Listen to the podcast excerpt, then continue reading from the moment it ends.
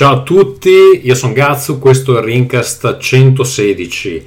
In questo episodio parleremo di, della GDC eh, di San Francisco che si è conclusa da poco, uh, Google Stadia, uh, la console con il nome più stupido del mondo, um, Apple Arcade, uh, nuovo servizio di Apple che cerca, non so, di far cosa, lo discuteremo durante la puntata. Parliamo di Sekiro e anche di una serie di altre cose. Non c'è moltissimo da aggiungere, quindi vi lascio all'ascolto dell'episodio.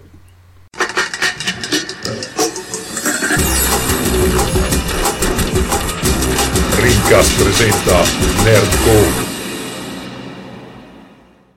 Cari amici da casa, bentornati. Siamo a Rincast 116 in attesa di capire se siamo con il team completo oppure no.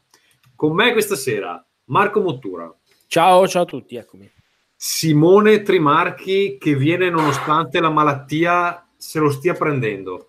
Eccomi, sono ancora vivo, ma per poco. E poi abbiamo l'extraordinaire Pro- Professor Dr. Vittorio Iuvara. Ciao a tutti ragazzi. Che, come ben sapete, ha registrato un'altra trasmissione con me ieri che potete ascoltare. Vito, Cazzo, com'è che posso ascoltarla oggi, è vero. Su YouTube lo trovano oppure su podcast o Spotify cercano video Iuvara e mi trovano. Sì, però la- quella dove ci sono io si chiama E noi giochiamo con Tommaso Desbiruletti, giusto? No, l'ho scritto bene, ho scritto ma credo di averlo scritto bene. Sì, titolo. scritto bene, strano, infatti ero anche un po' sorpreso, ho detto, cazzo a me è quello il mio cognome. No, perché poi lo vanno a cercare, quindi... E quindi, va bene. Allora, Cosa non si fa per una visita in più? Eh? Ferruccio questa sera organizzava le vacanze, quindi ci ha detto no, io non posso perché adesso che ho il lavoro vado a farmi le vacanze meglio di quelle di Marco in Papua Nuova Guinea. Cioè, ha cominciato a lavorare da 5 minuti, sta già cagando il cazzo. Sì, sono già lì che, che gli ha- è già là che chiede le, le ferie, un po', un po' terrone dentro, diciamo. Mannaggia il mondo, davvero. Però va bene. Michele arriverà con i suoi tempi un po' ingegneristici. Eccolo qua. Eh, ciao Michele, ti stavamo insultando. Ci senti? Ciao Fecce. Ah, c'è Michele. Ciao. Cos'hai detto? Ciao Fecce. Ciao Fecce, sì. Fecce, plurale di Feccia, la nuova console. Ok, va bene. Allora, abbiamo appena iniziato, Michele.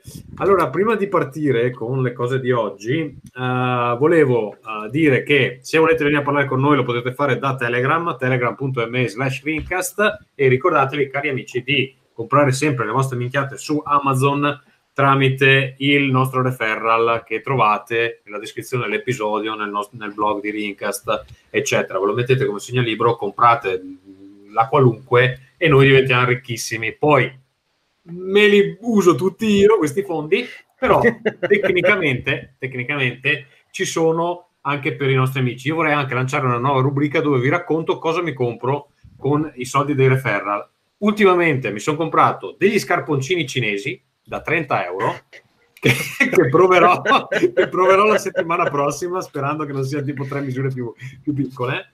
E questo cinesi? Cioè, perché gli scaponcini ci- no, eh, cinesi perché so- so- sono, è proprio il fatto che sono cinesi. Mi sono comprato degli scarponcini nuovi perché quelli che ho sono rotti, mi entra l'acqua dentro e siccome qua c'è ancora la neve, si sta sciogliendo adesso, era un po' difficile andare in giro con l'acqua che ti entra dentro. E quindi, siccome ero povero, mi sono comprato gli scarponi cinesi, va bene? Va bene. Solo che saranno, io ho preso un 42 e saranno l'equivalente di un 27, penso. Quindi li proverò la settimana prossima. Questa è, per qu- quanto riguarda la rubrica cosa ci compriamo con eh, i referral.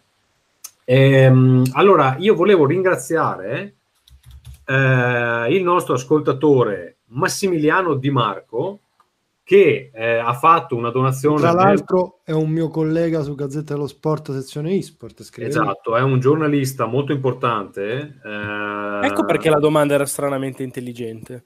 Sì, ha scritto un'email lunghissima, adesso vabbè, non non sto qui a dirla, comunque di- eh, ha lavorato a DD Day, DD Day, Eurogamer, Forbes, la Gazzetta, quindi un- una persona di un certo livello.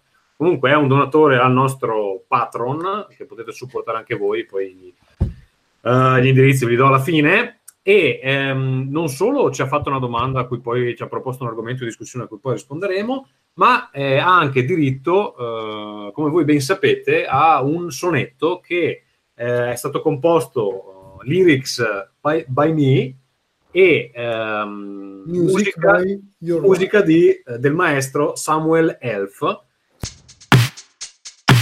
Massimiliano Di Marco, giornalista di professione. Ti corregge tutti i termini in inglese con il più appropriato equivalente italiano, tipo display schermo, gameplay giocabilità, mouse topo, Facebook faccia libro. Grammar Nardi, ma italiano.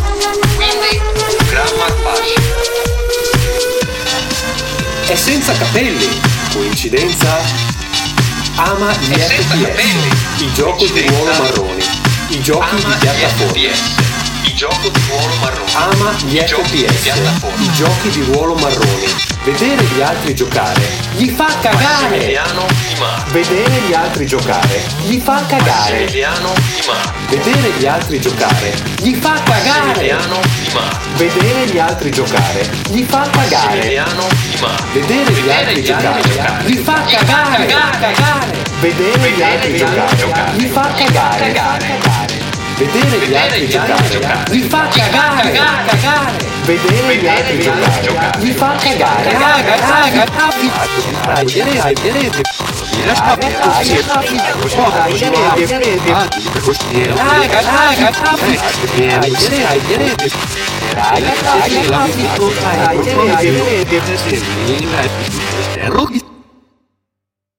Ecco, quindi più che un sonetto è l'hit dell'estate. Ehm, grazie Massimiliano Di Marco. Eh, noi speriamo che tu abbia grande successo nella musica pop eh, grazie a questa hit. Io chiedo scusa a chi è in ascolto, mi dispiace Mamma mia, ma poi era lunghissima. Cioè, doveva durare la metà. dire Minuto e. 20 era Marco, poi se il tuo- la tua concezione del tempo è... Perché l'abbiamo chiamato sonetto? Erano 14 versi endecasillabi? Te la ricordi la regola dei sonetti? Esatto. Mi ricorda un po' quell'imbarazzo. Ma perché lo abbiamo ascoltato? Voglio chiedere, Eh, piuttosto anche un minuto e venti. L'abbiamo ascoltato perché è quello che guardare- dobbiamo fare in cambio di denaro, Vito, quindi non farei polemica. Va bene, allora io... eh, che passerei- devi fare tu in cambio di denaro. Sì, devo- quello devo fare io in cambio di denaro. Allora, vorrei- passerei a ehm, le case. Io non ho niente da dire, eh, Vito non ha niente da dire, Ferruccio non c'è, quindi andrei al primo della lista, Marco Mottura. Facciamo partire la sigla di Marco Mottura.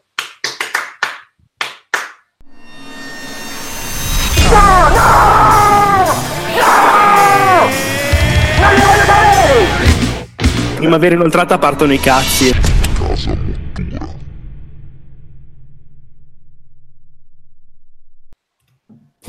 Sempre bello, gli applausi sai che mi emozionano sempre come fosse la prima volta. Eh, no, no, è vero, è vero, mi piacciono tantissimo. Allora, eh, per quanto riguarda le case, ho segnato tre, tre cose in particolare. La prima la potevi segnare anche tu, eh, ovvero Tommaso Modena Play, che è la, la manifestazione dei giochi eh, da tavolo e dei giochi di ruolo che si terrà, ma va a Modena, incredibile, settimana prossima e alla quale parteciperò, parteciperò io, parteciperai tu, parteciperà anche Stefano Castelli, quindi vabbè ci vedremo tutti assieme. E anzi annunciamo magari agli, agli ascoltatori di Rincast che se qualcuno dovesse passare di lì eh, in quel weekend io ci sarò il sabato e la domenica, eh, tu Tommaso immagino ti farai tutti e tre i giorni, quindi anche il venerdì. Io mi faccio tutti i giorni, esatto. Esatto, quindi anche dal venerdì. E beh, se dovesse essere, magari qualcuno ci possiamo organizzare per salutarci, fare delle cose. Eh, Io posso e- dire, Marco, mi aggiungo un attimo qui. Vai, vai, dimmi, non- certo. Allora, eh, noi saremo al padiglione A, lo stand A7, che mi dicono essere quello di fianco a, ehm, come si chiama? Eh, quello di Squillo. Eh, aiutami. Ah, Emanuele Casto. Immanuel Casto, esatto. Quindi voi venite Ma a c'è farvi anche fare, lui? Venite a farvi Un fare l'autografo da carte. Casto, da Sì, Emanuel sì, Casto sì, e noi sì. siamo lo stand di fianco. Quindi vi lì. canta anche Tropicana, eccetera. E venite a Ma farci- lui è presente? Hai Credo di, sì, credo di sì, perché, perché lui bello. ha diversi giochi da tavolo. Sì, sì, a- so, però magari non c'è lui, che ne so. No, non so, non so se ci sia lui. Di solito c'è sempre figa, però, in quello stand là. Quindi sono anche abbastanza contento della- de- de- del posizionamento. Beh, ottimo, ottimo, benissimo. E vabbè, è una manifestazione, se vogliamo dire qualcosa in breve, io vi parlo di quello che è dal punto di vista del visitatore. È in un, eh, in un polo fieristico a Modena, tutto sommato piccolino e molto, secondo me, a misura d'uomo. C'è gente, ma non è che si muoia. E la cosa carina è che è molto molto hands on, nel senso che vai lì, vedi i giochi, li provi, ti siedi a un tavolo, ti fanno delle demo, c'è tutto un altro padiglione dove invece puoi provare e giocare anche per ore a robe già uscite, organizzano tornei, organizzano sessioni di gioco di ruolo di qualsiasi tipo, c'è un padiglione per i bambini più piccoli con magari anche giochi di legno, biliardini, cose varie. E oltre a naturalmente cosplay, tutte appunto attività un po' come dire eh, a lato rispetto a questo mondo, ma che comunque ne fanno parte. E secondo me, per chi magari viene dai videogiochi, è mh, una cosa particolarmente fresca perché è un mondo, forse l'avevo letto anche l'anno scorso, che ha ancora una genuinità un po' artigianale che invece i videogiochi strutturati così con le multinazionali eh, hanno un po' perso. Secondo me, se, se siete curiosi sull'argomento, vale comunque una visita anche solo per vedere dei nerd brutti e dei giochi belli. E quindi vabbè, niente, questa qua è la cosa che, di cui poi sicuramente parleremo la prossima volta, però come dire, sto organizzandomi, è una cosa che mi tocca, io verrò con i soliti due amici, stavolta ci fermiamo anche a dormire e quindi yay, figata. E Tommaso, vabbè, ci vedremo. Esatto, noi presentiamo un gioco nuovo, si chiama Evolution Pulse Rinascita, che sviluppiamo in collaborazione con Black Box, che è un altro, un altro team uh, di, di autori. È un, un gioco green fantasy che magari piacerà anche a Marco Mottura, se riesco a farlo sedere. Beh, Comunque, ottimo, ottimo. Se- Sedere a chi? Sedere a lei sedere. Una citazione da un vecchio film. Va bene. La seconda cosa riguarda sempre queste nerdate, ovvero sono sempre più coinvolto nel, nel mondo dei giochi da tavolo, in il particolare mondo della sfiga. Della sfiga, assolutamente, di Blood Bowl, che è un gioco di miniature che si picchiano giocando a football americano e fantasy ovviamente con mostri e cose varie. Mi sono proprio preso ieri una squadra nuova di uomini lucertola, diventa qua uno, che eh, mi, devo, mi, mi dipingerò nel corso dei prossimi settimane barra mesi, comunque sono un bel po' di pezzi e quindi sono diciamo un hobby che continua e anzi cresce, ho fatto anche nel frattempo in questi mesi qualche torneo, qualche cosa così, giusto per giocare e quello è figo. E invece poi riprendo ultima cosa e poi passo la linea a qualcun altro mh, ho finalizzato per il viaggio in Papua Nuova Guinea di cui avevo parlato la volta scorsa brevemente. Il, via- il viaggio con Reggi.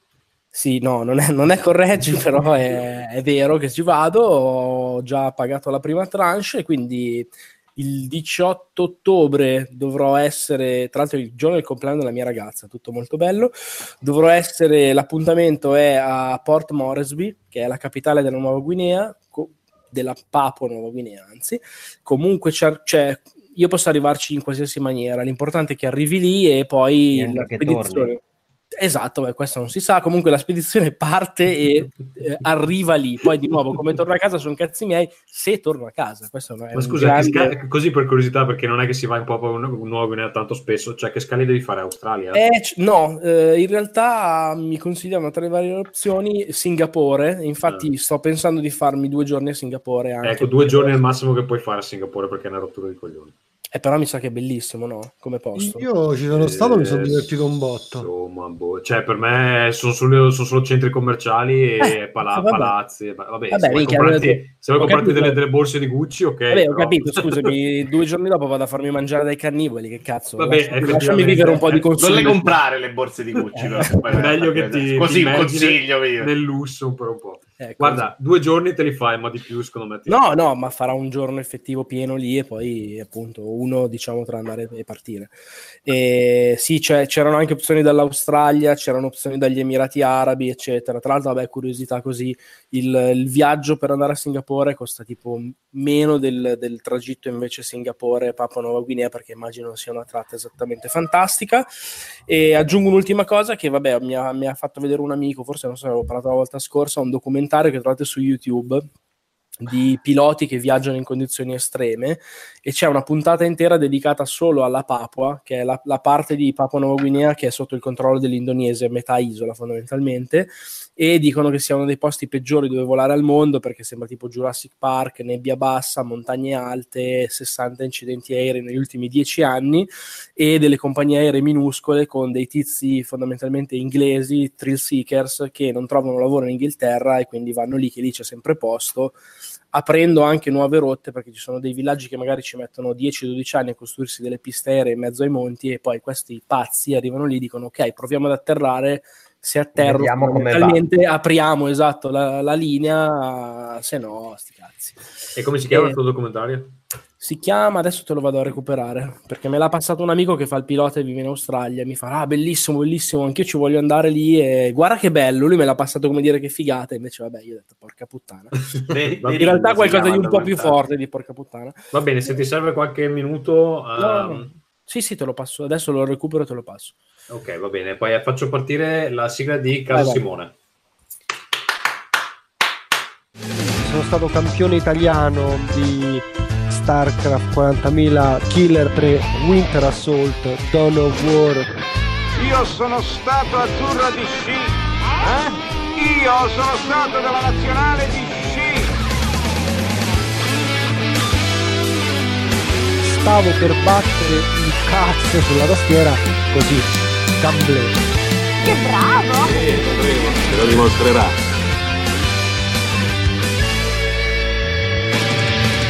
Simone. Anche io sono sempre molto emozionato dal tuo applauso. Allora, oggi scusa, ti interrompo subito. Stavamo parlando sulla chat Telegram di cosa potremmo fare se non dovessimo andare a lavorare ogni giorno e qualcuno suggeriva che io potrei passare tutto il giorno a battere le mani. Voi come la vedete questa prospettiva? Io credo che comunque faresti dei soldi a farlo. Anche secondo me. perché- comunque un modo più intelligente di passare la tua giornata, forse. Sì, sì. eh. Secondo me ogni donazione che ricevi, batti le mani x volte, se ricevi delle donazioni molto molto Come gravi, una, come una foca praticamente. eh, fai proprio- E tiriamo anche le sardine. Va bene, dai. Simone, allora, cosa è successo di bruttissimo nella tua vita? Perché- Di bruttissimo mi sono levato i denti del giudizio lunedì scorso, di bellissimo sono ehm, stato invitato a parlare a un TEDx e eh, tra l'altro a questo TEDx ci sarà anche Marco Mottura che insomma... Sì, ma come, ho- cioè, non come mica sul palco. Sì, no, no, Ah, no, pensavo che eri spie- Porci, spie- ok. spie- spiega, spiega a Vitto cos'è un TEDx che non lo so. Bravo. Vito non sai cos'è un Ah. TEDx? L'ho chiesto già io, quindi mi sono informato quando l'hai scritto su Twitter. Comunque, scusate, il documentario si chiama Worst Place to be a Pilot ed è adesso lo, lo- lo- adesso lo linko. No, ma ragazzi, ci sono i selvaggi che quando atterrano atterra l'aereo gli regalano le galline, tutti che corrono, robe bellissime. Ma in realtà il Papa Nuovo Guinea, io ho letto un libro, ci stanno ancora le tribù veramente Sì, di sì, cannibali. sì, Ah. è vero, è vero. Vabbè, vabbè. No. Lo linko qua comunque nella chat. Beh, insomma, in Occidente abbiamo gli aggiornamenti software a cazzo, e invece se vai in Asia, Guinea- in Papua Nuova Guinea, almeno è divertente perché incontri almeno delle persone che ti ammazzano, non del software. Guarda, e poi, poi smetto. Uno dei posti dove, che visiterò non è, non sono nessuno dovrebbero essere cannibali. In uno c'è una tribù che vive su delle, delle piccole isole. Questi non hanno ancora eh, collegato il fatto che scopando si rimane incinta, cioè pensano siano due cose distinte. E tu, Eh, Marco, sai già cosa devi fare, vero? No, dicono che se tocchi le loro donne è pericolosissimo. Infatti dicono: mi raccomando, nonostante tutto, però state lontanissimi dalle loro donne perché no. Loro possono far tutto, ma gli occidentali no, ci mancherebbe. Ah, ma sono due cose distinte, scopare e rimanere incinta. E vedi? Va bene, Simone, vai avanti tu, che, che- Marco fa l'hijacker eh, de- delle discussioni altrui. Allora, insomma, parlerò un TEDx. Che cos'è un TEDx? Un TEDx è eh, Ideas World Spreading, cioè quindi è un um, no profit che eh, grazie insomma a organizzatori che in diverse città e in diverse magari anche università, ci può essere anche il TEDx, non lo so, lui. Luis, il TEDx YED e così via, eh, decidono di radunare delle persone appunto che hanno qualcosa da raccontare, una storia da raccontare e mh, ai TEDx, uno dei primi TEDx se non sbaglio parlò al Gore e mh, così via ed è mh, fondamentalmente si fa in un teatro eh, ci sono tot speaker in quello dove parlerò io sarà Busto Arstiz, Busto Ar- Arsi- Arsizio. Arsi- Sì, sì, dove senza sono nato io, dove sono nato io. ah pensa senza latino lo sapevo è si chiamano bustocchi. e gli abitanti C'è la Gebbia. Bustocchi. Ah, ok, perfetto, almeno non farò figure di merda. E ehm, appunto ci saranno 12 speaker tutta la mattinata, quindi ognuno fa un discorso. Per me personalmente è stata mm, una, insomma, una bella emozione che mi sono venuti tra l'altro a cercare loro. Io non ho mosso un dito, mm, di solito più o meno funziono così, nel senso che non è che vado, mi propongo, chiedo, però in verità è una strategia che paga, se qualcuno lo dovesse chiedere. Invece sono venuti, la tua storia ci interessa, il fatto dell'esport, come sei arrivato, bla bla bla, e quindi sto preparando questo talk. Tra l'altro è figo, vi spiego un dietro le quinte che magari è interessante perché eh, per eh, evitare che poi insomma voglio dire eh, la gente che parla chiaramente è evidentemente gente che ha qualcosa da raccontare ma non tutti probabilmente sanno raccontarla e, eh, o comunque loro non sono sicuri di questa cosa quindi a, danno a tutti un tutor quindi anche a me è stato dato un tutor che eh, mi aiuta a, a sia scrivere il discorso che a perfezionare le movenze, quello, quell'altro sul palco per essere interessante. Quindi è una cosa che, da cui comunque si impara perché non ti pagano, visto che non hanno profit, anche se ti pagano tutto il viaggio, l'alloggio, eccetera, però non ti pagano per fare questa cosa. Ma mh, ci mancherebbe, ripeto. Tu sei già interessantissimo, Simone. Sei tu che insegni al tutor a fare il suo lavoro. me. Sì, devo essere molto sincero, io gli ho mandato un discorso e quello praticamente ha due correzioni. Ti è suicidato. No, non suicidato. Eh, Nel senso che comunque cioè, ehm, conosco i metodi della comunicazione, eh, diciamo, per, per interessare le persone, l'aneddotica va tanto, gli esempi vanno tanto, quindi il mio discorso era infarcito di aneddotica ed esempi e fondamentalmente andava bene. Poi il tema è quello delle connessioni e è un tema che per quanto riguarda sicuramente la mia esperienza di giocatore di videogiochi è insomma fondamentale, cioè io sono stato e sono grazie ai videogiochi connesso con un sacco di persone che se no avrei insomma lisciato. Ok, quindi questa è la mia piccola storia bella di autopromozione, poi c'è invece la mia piccola storia Scusa, brutta. Simone, se qualcuno volesse venire a vederti, come fa? E paga il biglietto, che costa. E- e Quindi- quando è, quando è sto TEDx? Il, ah, scusate, avete ragione, il 13 aprile a Busto Arsizio, dove non me lo ricordo, c'è un sito comunque, ci sono tutti i social, basta cercare Ma TEDx. sì, non c'è in cazzo Busto Arsizio. Arsizio, è facile trovarlo. Ah, ok, quindi appunto, ripeto, tra il pubblico ci sarà anche Marco, che è una cosa di cui io sono molto contento, quindi lo ringrazio. E, mh, detto questo, Ricordami di portarti Guitar Hero, lo diciamo anche Sì, mi raccomando. Magari ce lo dice la gente. Ricordatemi, voi che ascoltate Rincast, di portare a Tommaso Guitar Hero. Ecco. A me? a, a Simone, non a Tommaso. Simone, perché sì, scusa, sbagliato. no, non ci interessa. E dicevamo, ehm, la mia invece storia triste è una storia che ha a che fare con una tastiera da gaming che eh, in eh, due settimane ho cambiato tre volte perché avevo deciso di cambiare la tastiera perché eh, mi piacciono le tastiere meccaniche ma volevo una tastiera che magari facesse un po' meno rumore di una meccanica che fa proprio ti, e quindi ho trovato questo prodotto fichissimo che è una tastiera della Razer con mecha membrana che quindi dovrebbero essere dei tasti meccanici ma che vengono attutiti da questa fantastica membrana quindi super contento del mio acquisto vado, scarto, monto eccetera. Niente, dei tasti si incastrano Mm, gliela rimando indietro. Me ne arriva una seconda vado, vado tasti eh, niente si incastra la W tra l'altro che per un gamer su PC voglio dire sapete bene quanto è importante. Sono alla terza alla, alla, alla terza sì alla terza. E quindi niente questa è l'altra storia che doveva essere forse un po' divertente ma Questa almeno va. Non essendo no va per ora perché l'ho scartata oggi quindi adesso Ah, ok. vediamo Ma si rompevano subito o si rompevano dopo un po' con l'uso? Mm, la prima, devo dire la verità, effettivamente è durata qualche giorno. La seconda, la W, è stata una cosa cioè, incredibile. Come l'ho toccata, è andata, basta, morta. Va bene, è una storia molto triste, Simone. Ti sentiamo anche un po' spento a causa del dolore che stai provando in questo Sì, momento. perché, cioè, ripeto, le tastiere da gaming sono una cosa bella, un oggetto da mostrare agli amici, si, si illuminano, sono facilmente riconoscibili come oggetti nerdici e averne una in casa, secondo me, è giusto per tutti. Va bene, eh, allora aspetta che mi sono perso la scaletta. Eh, Casa Vito. che- No, video non c'è una sega. Ok, quindi non- no, abbiamo, abbiamo la casa Michele.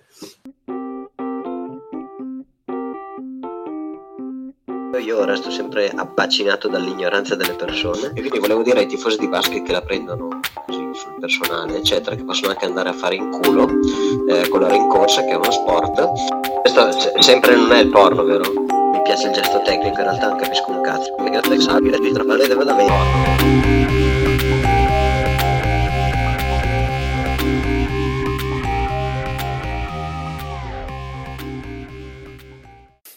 Allora, eh, io essendo una delle persone più noiose del mondo, eh, come lavoro organizzo, quindi sto organizzando delle cose a casa, dobbiamo fare dei piccoli lavoretti, il mio lavoro adesso è diventato organizzare il lavoro degli altri, mi sono reso conto che organizzo tutto malissimo, quindi è molto divertente rimettere in discussione tutto quello che faccio e l'ho presa, diciamo così, come una lezione di vita. Per eh, diminuire, diciamo così, la mia eh, presomalismo di organizzare tutto un po' così, eh, siamo andati con eh, mia moglie a fare una bellissima giornata in Toscana, devo dire, è stato veramente molto bello. E mh, presi dall'entusiasmo, era domenica scorsa, quindi c'erano anche le giornate del FAI, abbiamo visto che eh, c'erano diversi posti che potevamo vedere, ma c'erano delle file allucinanti, quindi evidentemente deve essere un'iniziativa eh, che ovunque eh, va veramente molto bene. Io l'avevo vista in giro per l'Italia e da altre parti. Questi posti in Toscana erano in mezzo al nulla e avevano delle file astronomiche, gente che faceva la fila in mezzo alla strada, eh, gente con eh, il giubbino catarifrangente che proteggeva i pedoni in fila sulla carreggiata di strade dove eh, magari uno che usciva da pranzo ne faceva un filotto tipo GTA 2. E mh, niente, siamo andati a vedere Monteriggioni, che vi posso consigliare, ma è grossa tipo mh, una- mezzo campo da calcio, è veramente molto piccola. Eh, la Monteriggioni di eh, Assassin's, della, diciamo della Di Assassin's Assassin's Creed Creed, 2. dove c'è la villa due, appunto di, eh, di Ezio, esatto. Oh, wow. E innanzitutto ovviamente la villa non c'è perché il, il paese finisce, quindi ve lo spoilerò subito, finisce con una, una parte di, di mura che, che vanno poi a dare verso l'esterno della, della città, la parte che non veniva raggiunta dalla strada, che dà verso diciamo una scarpata, una parte difficilmente raggiungibile. E comunque vi consiglio di, eh, probabilmente qualcuno che abita in Toscana o in centro Italia mi manda a cagare, però eh, vi consiglio di andare a visitare Siena o quelle zone perché dove capiti, veramente dove capiti, capiti in posti eccezionali e domenica abbiamo fatto due o tre foto che sembravano veramente delle o delle cartoline o dei dipinti a, a olio, una cosa veramente che quando sento mh, Tommaso che dice che c'hanno ancora la neve, deve prendere gli scarponcini, mi viene freddo perché eh, questa era veramente una, cioè sembrava una copertina da, da pastelli delle medie. Quindi volevo condividere con voi di andare a fare qualche giro, se ce la fate, se avete il budget, eccetera, di non spendere tutti i soldi in videogiochi, ma andare a fare anche qualche giro, vedere eh, effettivamente che abbiamo delle bellezze naturalistiche eh, eccezionali. Fine della promo. Ok. Eh, c'è altro, eh, Michele? No, a posto così. Va bene, allora io direi di andare eh, sparati eh, negli argomenti di oggi, visto che siamo tutti un po' stanchini, mi pare, questa sera. E, Vito, non hai ancora detto niente, io ti farei partire da Stadia. Allora, Stadia è stata presentata con un grande annuncio di Google alla Z- GDC. GDC. Eh, secondo me sono un po' critico sulla conferenza, ma non tanto perché è sbagliata, non funziona, perché secondo me non abbiamo informazioni in più rispetto a prima per giudicare Stadia al momento, a parte qualcuno che l'ha provato ha detto sì, carino, funziona, meglio di quanto mi aspettassi. In realtà poi nei giorni successivi sulla latenza sono arrivate anche qualche critica, non mi ricordo Eh, esattamente. allora, Vito, però, eh, dai un po' di contesto. Cosa è stato Facciamo un po' di intro per chi magari non ha seguito bene. Beh, eh, immagino che abbia seguito tutti, però Eh, Stadia, però- però. Stadia non è una console, è un servizio praticamente che funziona in streaming su tutta una serie di device, praticamente ogni roba che ha uno schermo, e che dovrebbe funzionare a 60 fps, 1080, 4K e addirittura 8K. Michele, dove stai? Cos'è sto rumore di motorini? Sono fermo e immobile. Chi è che, Sarà, chi è che la, motorini sarà la in salotto? fantastica ventola. Non sono stato Sì, era una ventola, esatto. Va bene. Io cioè, non so di chi, però... Comunque, vabbè, eh, 60 fps eh, da 1080 a 8K, che sembra assolutamente Vabbè, sì, 8K hanno detto in futuro, dai. in futuro, cioè. esatto. E- solo per far capire che sarà una roba modulabile, non è che hanno... mh, eh, pare essere un, un- un sistema che favorisce molto il multiplayer e qui poi dopo voglio sentire anche Simone. Eh, si può fare split screen infinito, si può giocare direttamente da un launcher che, che è su YouTube. Dai Eh, link, cioè- dai link, cioè di- lo cioè- store diventerà qualsiasi link diventerà potenzialmente un, Esatto. un launcher Eh, di gioco. Quindi tu uno può guardarsi il video e premere il pulsante e entrare direttamente in gioco o avere un link che lo manda, credo addirittura a un punto specifico del gioco, perché poi una cosa che si può fare con questo Stadia è scambiare i save state che diventano dei link e eh, caso classico, io non riesco a passare il boss del tutorial di eh, Sekiro, lo mando a Marco, Marco mi manda indietro il link e ha passato il boss e quindi eh, nel, mio gioco ho passato il boss. Questo e anche il fatto di impostare delle sfide, dicevano, no? molto sembrava interessante, ovvero tu hai fatto una particolare, mentre giocavi hai sconfitto il boss senza subire neanche un colpo e ferendolo solo con la tal arma, tu crei al volo un salvataggio in cui lo mandi a Vito e dici Vito battimi nel fare questa cosa e quindi hai creato una challenge fondamentalmente in tempo reale, eccetera, eccetera. eccetera. Eh, c'era anche quella cosa che per gli streamer eh, la, Esatto, possibilità, la possibilità di far giocare eh, chi sta guardando con loro per alcuni minuti deve esserci tipo un sistema C'è una apposta. lista di chat, esatto, cioè di lista d'attesa, scusa. più o meno questo è quanto non sappiamo il prezzo non sappiamo che giochi ci saranno a parte Assassin's Creed Odyssey che era Beh, praticamente no, l'ultimo. aspetta, cioè, hanno detto che avranno il supporto comunque di un, un sacco di software house giganti, grandi e piccole. sì ma non le hanno annunciate alla fine No, beh, sì, eh, sì, un po' sì. eh, Solo cioè- Ubisoft mi pare. Beh, anche io posso dirti che è un cazzo di 60 cm Marco però se non lo te lo faccio vedere Io, Sì, Tommaso, ci guarda crediamo, Sega, però, Sega eh. sicuramente sì, c'era, hanno detto, e non mi ricordo chi altro. Boh, comunque... Beh, l'altra demo che hanno fatto è stata Doom Eternal. Ah, giusto, giusto bravo. ho fatto vedere Doom Eternal Il allora software. co- cosa più importante che eh, ci sarà anche Google Stadia Game Studio cioè eh, esatto, lo appunto, ci studio- saranno delle esclusive, cioè lo hanno delle studio, cose che, loro. lo studio che è capitanato da Jade Raymond che si preoccuperà di creare dei titoli esclusivi. Questo è più o meno quello che sappiamo. Vito, continua pure con eh, la, la tua impressione, poi andiamo a parlare dei dettagli. Beh, non sono la persona più adatta probabilmente per parlarne, perché a me tutte quelle feature di YouTube non mi hanno detto veramente una sega e quindi boh, vediamole poi come funzioneranno. Cioè, sono più infastidito da quelle possibilità che da altro.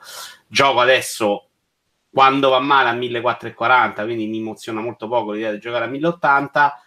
Però secondo me mancano alcuni dati fondamentali per giudicare poi il servizio, anche per capire a chi è rivolto. Questo dicevo. Sì, però Vito, una cosa, mi- mi- non per difenderli a tutti i costi, cioè eh, nell'ultimo Rincast, esattamente un mese fa, non sapevamo nemmeno che cosa fosse questa cosa. Secondo me, visto anche quanto promette di essere sulla carta, sulla carta, eh, incredibilmente rivoluzionario, poi naturalmente bisogna vedere nella realtà, bisogna vedere quando lo lanciano, quando ci sono milioni di persone connesse, eccetera, eccetera.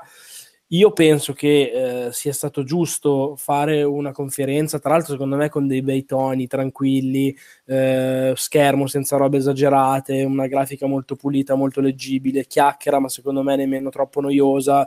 Io sono me- abbastanza d'accordo, però cioè, non ho detto che hanno sbagliato. No, no, dico, secondo me- Aspettavo qualche informazione in più. Sì, però ci sta che per ora hanno svelato il progetto, siccome è- arriva nel 2019 in Europa, negli Stati Uniti e in qualche altra parte del mondo. Hanno detto durante l'estate eh, faranno sapere cose invece più tecniche, con i nomi, con i costi. con- Secondo me è anche giusto che in una prima fase sveli. Voglio anche spezzare una lancia a favore del fatto che hanno fatto teasing, ma giusto, senza fare come si usa oggi il teasing del teasing dell'annuncio del teasing. Cioè, hanno detto c'è sta cosa tra una settimana, ne parleremo, sveleremo, fine, punto, senza girarci troppo Beh, intorno nel, sono- nel creare hype. Sono abbastanza d'accordo con Marco perché hanno detto abbastanza cose, poi restano delle domande molto grosse. Ma importantissime, fondamentali. da cosa costa? non sto dicendo che è sbagliata la presentazione, ho detto cose. Ho detto che mi No, manca di detto, hai iniziato dicendo che la presentazione è brutta e, e non va bene. T'hanno detto di non va bene, capito? I- cioè, quello che manca a me sono tutti i dati per capire intanto a quel pubblico è rivolto. Perché se entra con Assassin's Creed Odyssey e non i giochi al lancio che escono, è una cosa. Se esce a 50 euro al mese il gioco per tre mesi, 25-30 euro è una cosa. Cioè, cambiano le informazioni in cui cambia, secondo me, pesantemente il giudizio su cosa No, no, ma è chiaro, Vito, io non ti sto dicendo che hai torto, e anzi, secondo me hai assolutamente ragione. Però dico anche che cioè ci sarà un momento in cui queste cose qua verranno, verranno dette e quel momento lì non era... Non era eh sì, probabilmente no, io me l'aspettavo, onestamente qualcosina in più me l'aspettavo, anche per generare una sorta di interesse in quelli come me, ci saranno delle persone che Se- hanno detto secondo "Beh, me, Vito, hanno proprio pensato di fare le cose in due fasi perché era già sì, tante parte informazioni. Io Era- credevo che in questa fase ci fosse già qualche informazione. Quindi a me è mancato proprio quella cosa di vabbè, adesso per me non cambia niente. Non è che ho detto Beh, no. però adesso cioè, tu dai per scontato che tutti sapessero cos'era Stadia prima ancora de- che- de- della conferenza. Eh, ma questa questa, cosa è- non è vera. esatto, questa era una cosa che cioè, va sul Corriere della Sera, va su che dicono ah, Google entra nei videogiochi. Ma va Cioè, benissimo, dal vista, sì, dal mio non cambia niente. Cioè, io finché non vedo che cazzo è, non- il mio giudizio momento è esattamente Apparentemente lancia quest'anno, quindi non, non manca molto insomma, scoprire questi dettagli, anche perché tra l'altro a me pare un po' strano che lanci quest'anno perché co- hanno mostrato un- due giochi e de- tre prototipi su- in- sullo stage, quindi non capisco neanche con che giochi possa lanciare, a parte Assassin's Creed. Ehm, però apparentemente esce entro la fine dell'anno, siamo già ad aprile, e quindi insomma non manca molto. No, no, no, infatti, beh, cioè, hanno detto durante l'estate ci saranno più cose. Secondo me il fatto che abbiano detto estate e non E3 vuol dire che alle 3 non ci sono, lo do per scontato. Probabilmente sfrutteranno magari qualche evento loro, qualche cosa di, di- come dire, di, Eh, di ad hoc. questa, insomma, si può fare. Simone, la tua prospettiva da eh, eh, amante delle sport? Allora, no, non, notato solo amante degli sport, dai, anche eh, sono uno che osserva e che gli piace osservare il mercato e quindi questa roba qui è proprio assolutamente nelle mie corde. E quando Vito parla, dice a che pubblico è rivolta, io onestamente ehm, vorrei fare una riflessione con tutti voi, no? Ehm, noi siamo una grande community che è fatta di tantissime anime, eccetera, che a un certo punto si è eh, ritrovata a parlare di eh, prima eravamo una nicchia, siamo sempre stati una nicchia, e poi ci siamo ritrovati a, a parlare di videogioco di massa. No? Questo è successo, credo, si comincia a parlare di videogioco di massa con l'uscita della prima PlayStation, che è il game changer di- del mercato globale, giusto? Questo penso che concordiamo tutti. Eh, io credo questo, che comunque sia i videogiochi in questo momento storico ancora non siano un mercato di massa perché se tu pensi alla eh, barriera all'ingresso principale che il mondo dei videogiochi ha, e cioè l'acquisto di una console, eh, non faccio fatica a, a dire eh, questa è una roba per le masse, non faccio fatica, nel senso non è una roba per le masse effettivamente, perché eh, ripeto, comunque sia tu devi comprare un attrezzo che intanto devi conoscere, quindi già la massa non è che conosce come funziona PlayStation, come funziona Xbox e, qua- e quant'altro, o come funziona un PC da gaming che più o meno è uguale. Secondo poi lo devi comprare, lo devi pagare, quindi prima di accedere al videogioco c'è 400 euro, quanti sono? 250, adesso di meno, poi a seconda dell'uscita è, di una macchina da gioco che ti permette di sfruttare le ultime tecnologie. Google Stadia eh, promette in verità di fare una cosa ben più grande, gigante, eh, tremendamente rivoluzionaria, che è davvero una seconda eh, rivoluzione e una seconda entrata nel videogioco di massa perché per giocare con qualunque videogioco, tra l'altro da qualunque luogo, ma questo vabbè, lo vedremo, i vari problemi, poi l'ingegner Michele ci spiegherà se funziona veramente o meno, se siamo pronti con sto 5G, eccetera. Ma per giocare con un qualunque videogioco in qualunque posto con qualunque device serve solo un abbonamento. Quindi Netflix è una cosa che No, in realtà non è vero, esatto. Non è, non è- non è- non è certo. No, no, no, non si sa se un abbonamento si potrebbero pagare i giochi, tu vuoi dire. pa- sì, certo, magari tu paghi solo il gioco, o addirittura magari paghi il gioco a ore, nel senso che Ma- paghi tre sì. ore di Assassin's Creed. Fine. Come più o meno mi hanno detto funzionano i giochi in streaming su Switch in Giappone. Eh, lasciamo perdere il discorso un del pagamento. punto, però, secondo me la barriera di ingresso grossa dei videogiochi non è l'acquisto della console, sono i Eh, videogiochi no, stessi. Anche io sono d'accordo con Vito su questo, cioè anche perché comunque come, come giro d'affari hanno superato il cinema e i videogiochi da un po', eh? quindi non è che dici Cioè, sono, secondo non me sono di massa, è- sono di massa. mia madre non diciamo mai che- Assassin's Creed Odyssey perché ci vogliono tempo, pazienza all'inizio e una certa preparazione in cui sai giocare. a Eh no, Vito, una coordinazione oculo-manuale che gente non ha. Ma, eh, eh, no- non, tu- non in tutti i videogiochi, vi faccio notare, perché non è così. ne Eh, non il alcuni gioco veramente- mobile, per esempio, che è diventata una pattumiera con tanta zozzeria dentro. Cioè, È ovvio per il andare 99% in di Quindi il dentro. rischio di questa roba è anche terribile in cui, ok, ti faccio fare una sessione di 5 minuti stupidina perché questa te la puoi fare da solo e, e quella è rim- compresa in un abbonamento del cazzo da 10 euro al mese, capisci? Cioè io sono convinto che sì, vada, è un servizio per le masse, ma è un servizio che interesserà molto poco invece noi. Io non sono d'accordo. Cioè, bisogna vedere, secondo Eh, me invece può interessare potenzialmente chiunque, ma ovviamente soprattutto per me chi già gioca più che chi non gioca. E, però per chi già gioca può essere potrebbe nella migliore delle ipotesi diventare molto game changer nel momento in cui ti faccio un esempio stupido io posso pensare di giocarmi Doom Eternal eh, come se avessi un PC di fascia altissima che non ho in, eh, in un click pagandolo anche 60 e 69 euro. Io lo- se posso fare che lo gioco ovunque con quella qualità lì lo compro lì. Cioè perché dovrei comprarlo su PlayStation 4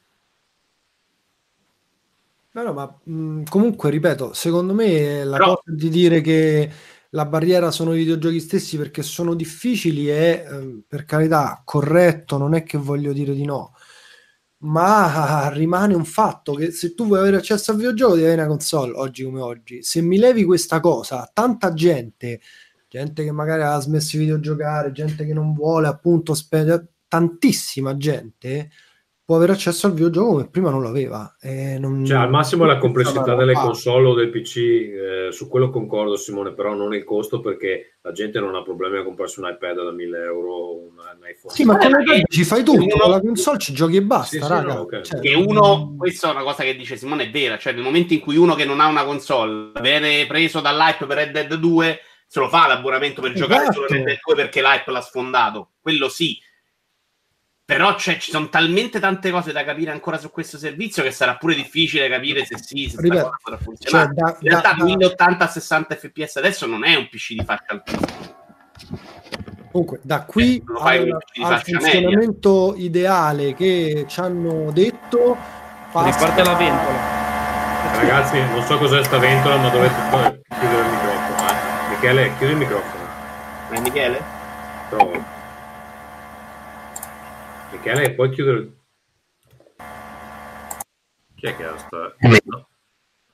Mm. Sì, ma cioè, l'altra volta il vibratore, adesso sei dentro una fabbrica di, di vento. eh. ma che cazzo? Pure è sempre il vibratore. Questa volta la sola è sulla scrivania. Lo sto, lo sta più usando lui. lui, magari, eh, lo sta usando lui stavolta. Esatto. non, so, non so che cazzo sia Michele, ma bisogna che, che lo smetti di vibrare. Va bene. eh, chi è che sta parlando? Ehm, comunque, vabbè, questa, ripeto, è una delle mie mh, insomma, visioni su Stadia che quindi eh, riuscirà sicuramente a colmare un gap ehm, tra tutti quelli che comunque il videogioco in un minimo lo volevano provare, ma non si sono mai voluti tuffare per questioni, ripeto, secondo me anche di costo, sono sincero. Ah, ma comunque di però periferica. dai sicuramente come fai a dirlo cioè aspettiamo vediamo Potenzia- Se potenzialmente funziona, se funziona, ripeto, Ah. se Eh sì, funziona, qualcuno dentro non- sicuramente lo porta. Io sono convinto però che fino adesso chi voleva giocare, a meno che non cazzo non sei veramente povero e non puoi, non credo siano in Italia, o le società occidentali, tantissimi. Alla fine a una console a a 199 o 99 euro come è capitato, insomma te la prendi, la PlayStation 4 mi sembra 99, 149. Che non è da tutti, siamo No. d'accordo, però siamo pure in un tempo in cui iPhone fanno 70 milioni di pezzi, quindi boh. Cioè, non mi sembra quello che può cambiare completamente il mercato. L'idea di dire sto in ufficio invece di lavorare per gioco Assassin's Creed Odyssey che ho cominciato da un'altra parte è già più di più, secondo me. Però quindi per, videogioco. per te, per te, ripeto, cioè, secondo me eh, invece è molto probabile che io conosco gente che vorrebbe videogiocare a determinati videogiochi, ma la console non ce l'ha e con questo verrebbe assolutamente richiamata all'interno del mercato, un mercato che magari aveva accarezzato, aveva provato, eh, ma poi aveva sempre in un modo o nell'altro non, non era riuscita ad entrarci. Questo è eh, tra l'altro, mh, mh, l'altra cosa, l'altra riflessione è. Però aspetta, su- per chiudere questo discorso, stai dando per scontato che ci saranno i giochi del momento dell'hype. Cioè, il Ah, momento in cui il tuo amico che non vuole comprare una tutto console. funziona. No, Se- lasciate se tutto funziona. Cioè, non è detto che Red Dead 2 ci sia al lancio o ci sia due anni dopo. Se arriva due anni Eh. dopo, capisci che l'amico tuo che non, se- che non gliene fregava di comprare la console e che voleva giocare al 2 nel momento d'hype, sta cosa si perde completamente. Ma Secondo me c'è, c'è anche un pubblico che comunque può giocare qualsiasi roba gli dai, basta che sia interessante, cioè non ha bisogno di, usarla, di giocarla al day one. Esatto, i, ca- i casualoni. No, e poi scusate c'è- ragazzi, ma se funziona la gente arriva, cioè i publisher perché dovrebbero dire non lo porto lì Eh, se la gente questo arriva? secondo me è un altro sui publisher magari andiamoci dopo perché voglio sentire la vostra opinione perché sono molto curioso di Io capire. farei dire due cose Michele se ha risolto Vai, il vai, problema Michele. della ven- ventola. Mi Michele? sentite?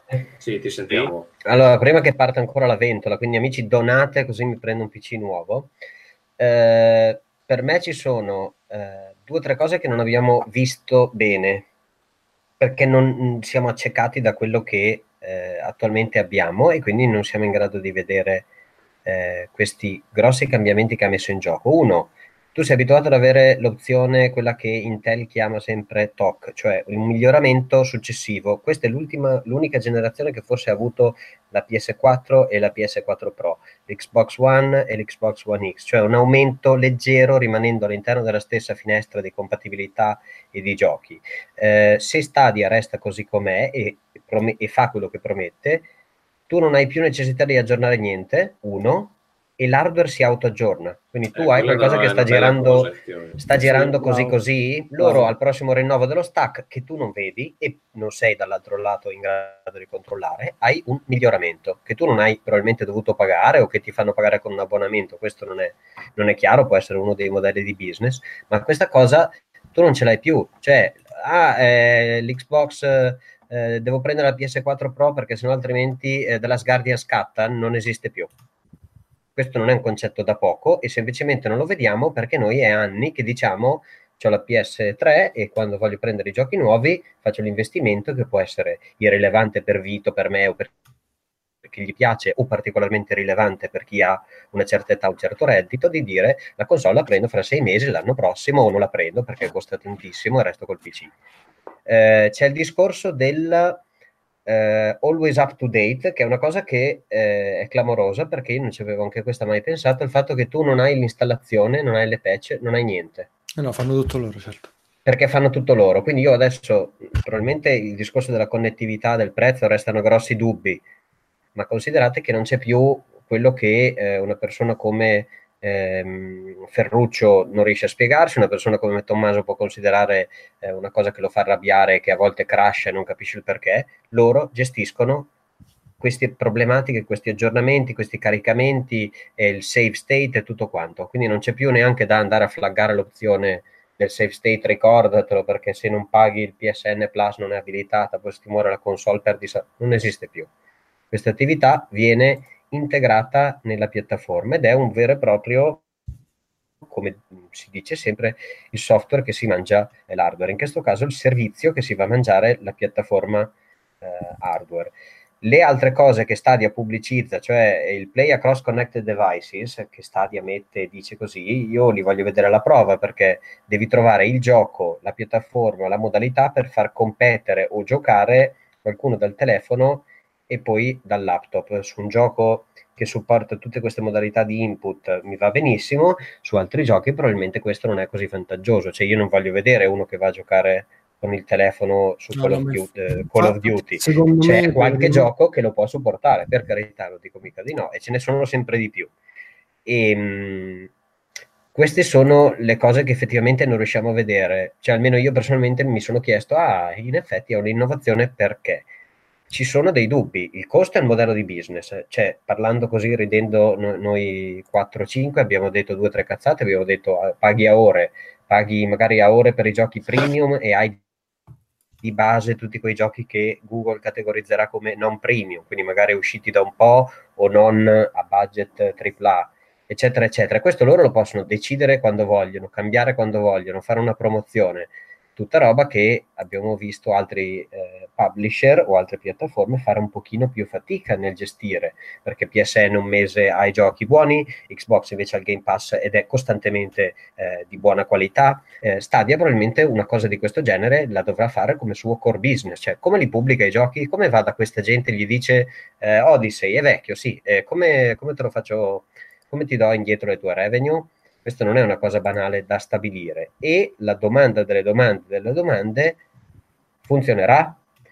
I test che hanno fatto, eh, che dove probabilmente hanno fatto tutti i vari turbo trucchi eh, alla, prese- alla, modalità presentazione Apple, quindi con il software inchiodato, con il server dietro il muro, eccetera, eccetera, la gente ha detto che aveva delle buone eh, performance. Ci sono state un paio di review di Digital Foundry che hanno anche misurato eh, i millisecondi con una telecamera ad alta frequenza, hanno detto che in alcuni casi è comparabile ad avere un Xbox One X di fronte installata nel salotto. Io, io ho testimonianza di prima mano, mi hanno detto che, che gente che lavora là in studio dove lavoro io mi ha detto che funziona.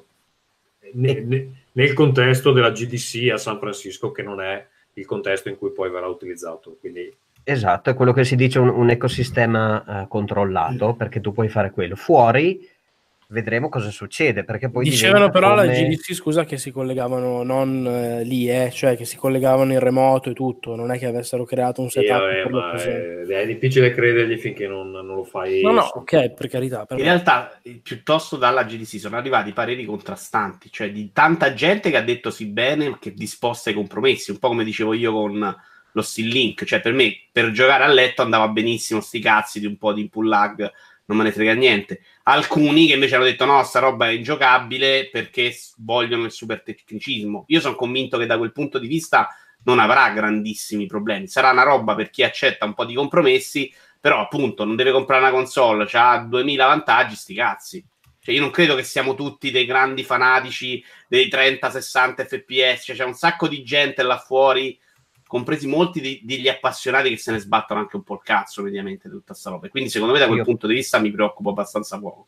Penso che, penso che Google quelli li andrà a prendere dopo, Vito, quando avrà cambiato un po' il paradigma del gioco. Andrà a Secondo me non li va quelli. a prendere proprio invece, sai, mica? Cioè, a meno che non passeranno gli anni e diventeranno standard, secondo me è una roba destinata non a quelle persone là che comunque devono giocare sempre con i compromessi con una roba del genere, perché anche su PlayStation 4 Pro Xbox One X giochi meglio di 1080-60 fps. Dico una stupidaggine?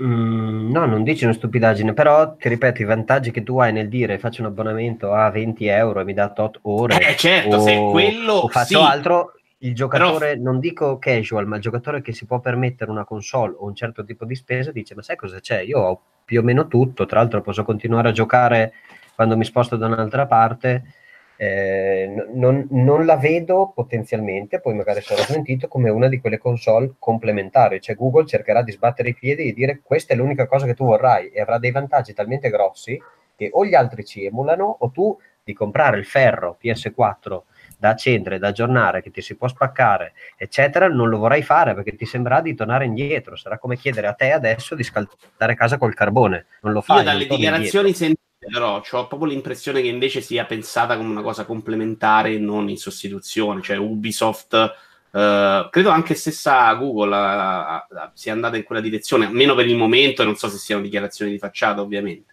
Anche perché mi, mi sembra più probabile rispetto di vendere un gioco a 60 euro, che secondo me invoglia meno gente per averlo in quel modo, mi sembra più probabile che dici ok, fate una cosa, un abbonamento fisso in cui io ci metto i giochi con cui non guadagnerai più tipo Assassin's Creed Odyssey, cioè sappiamo benissimo Far Cry New Dawn, New Dawn è sceso al 50% dopo stavolta mi sembra un mese, cioè è diventata una roba imbarazzante come i giochi scendono di prezzo.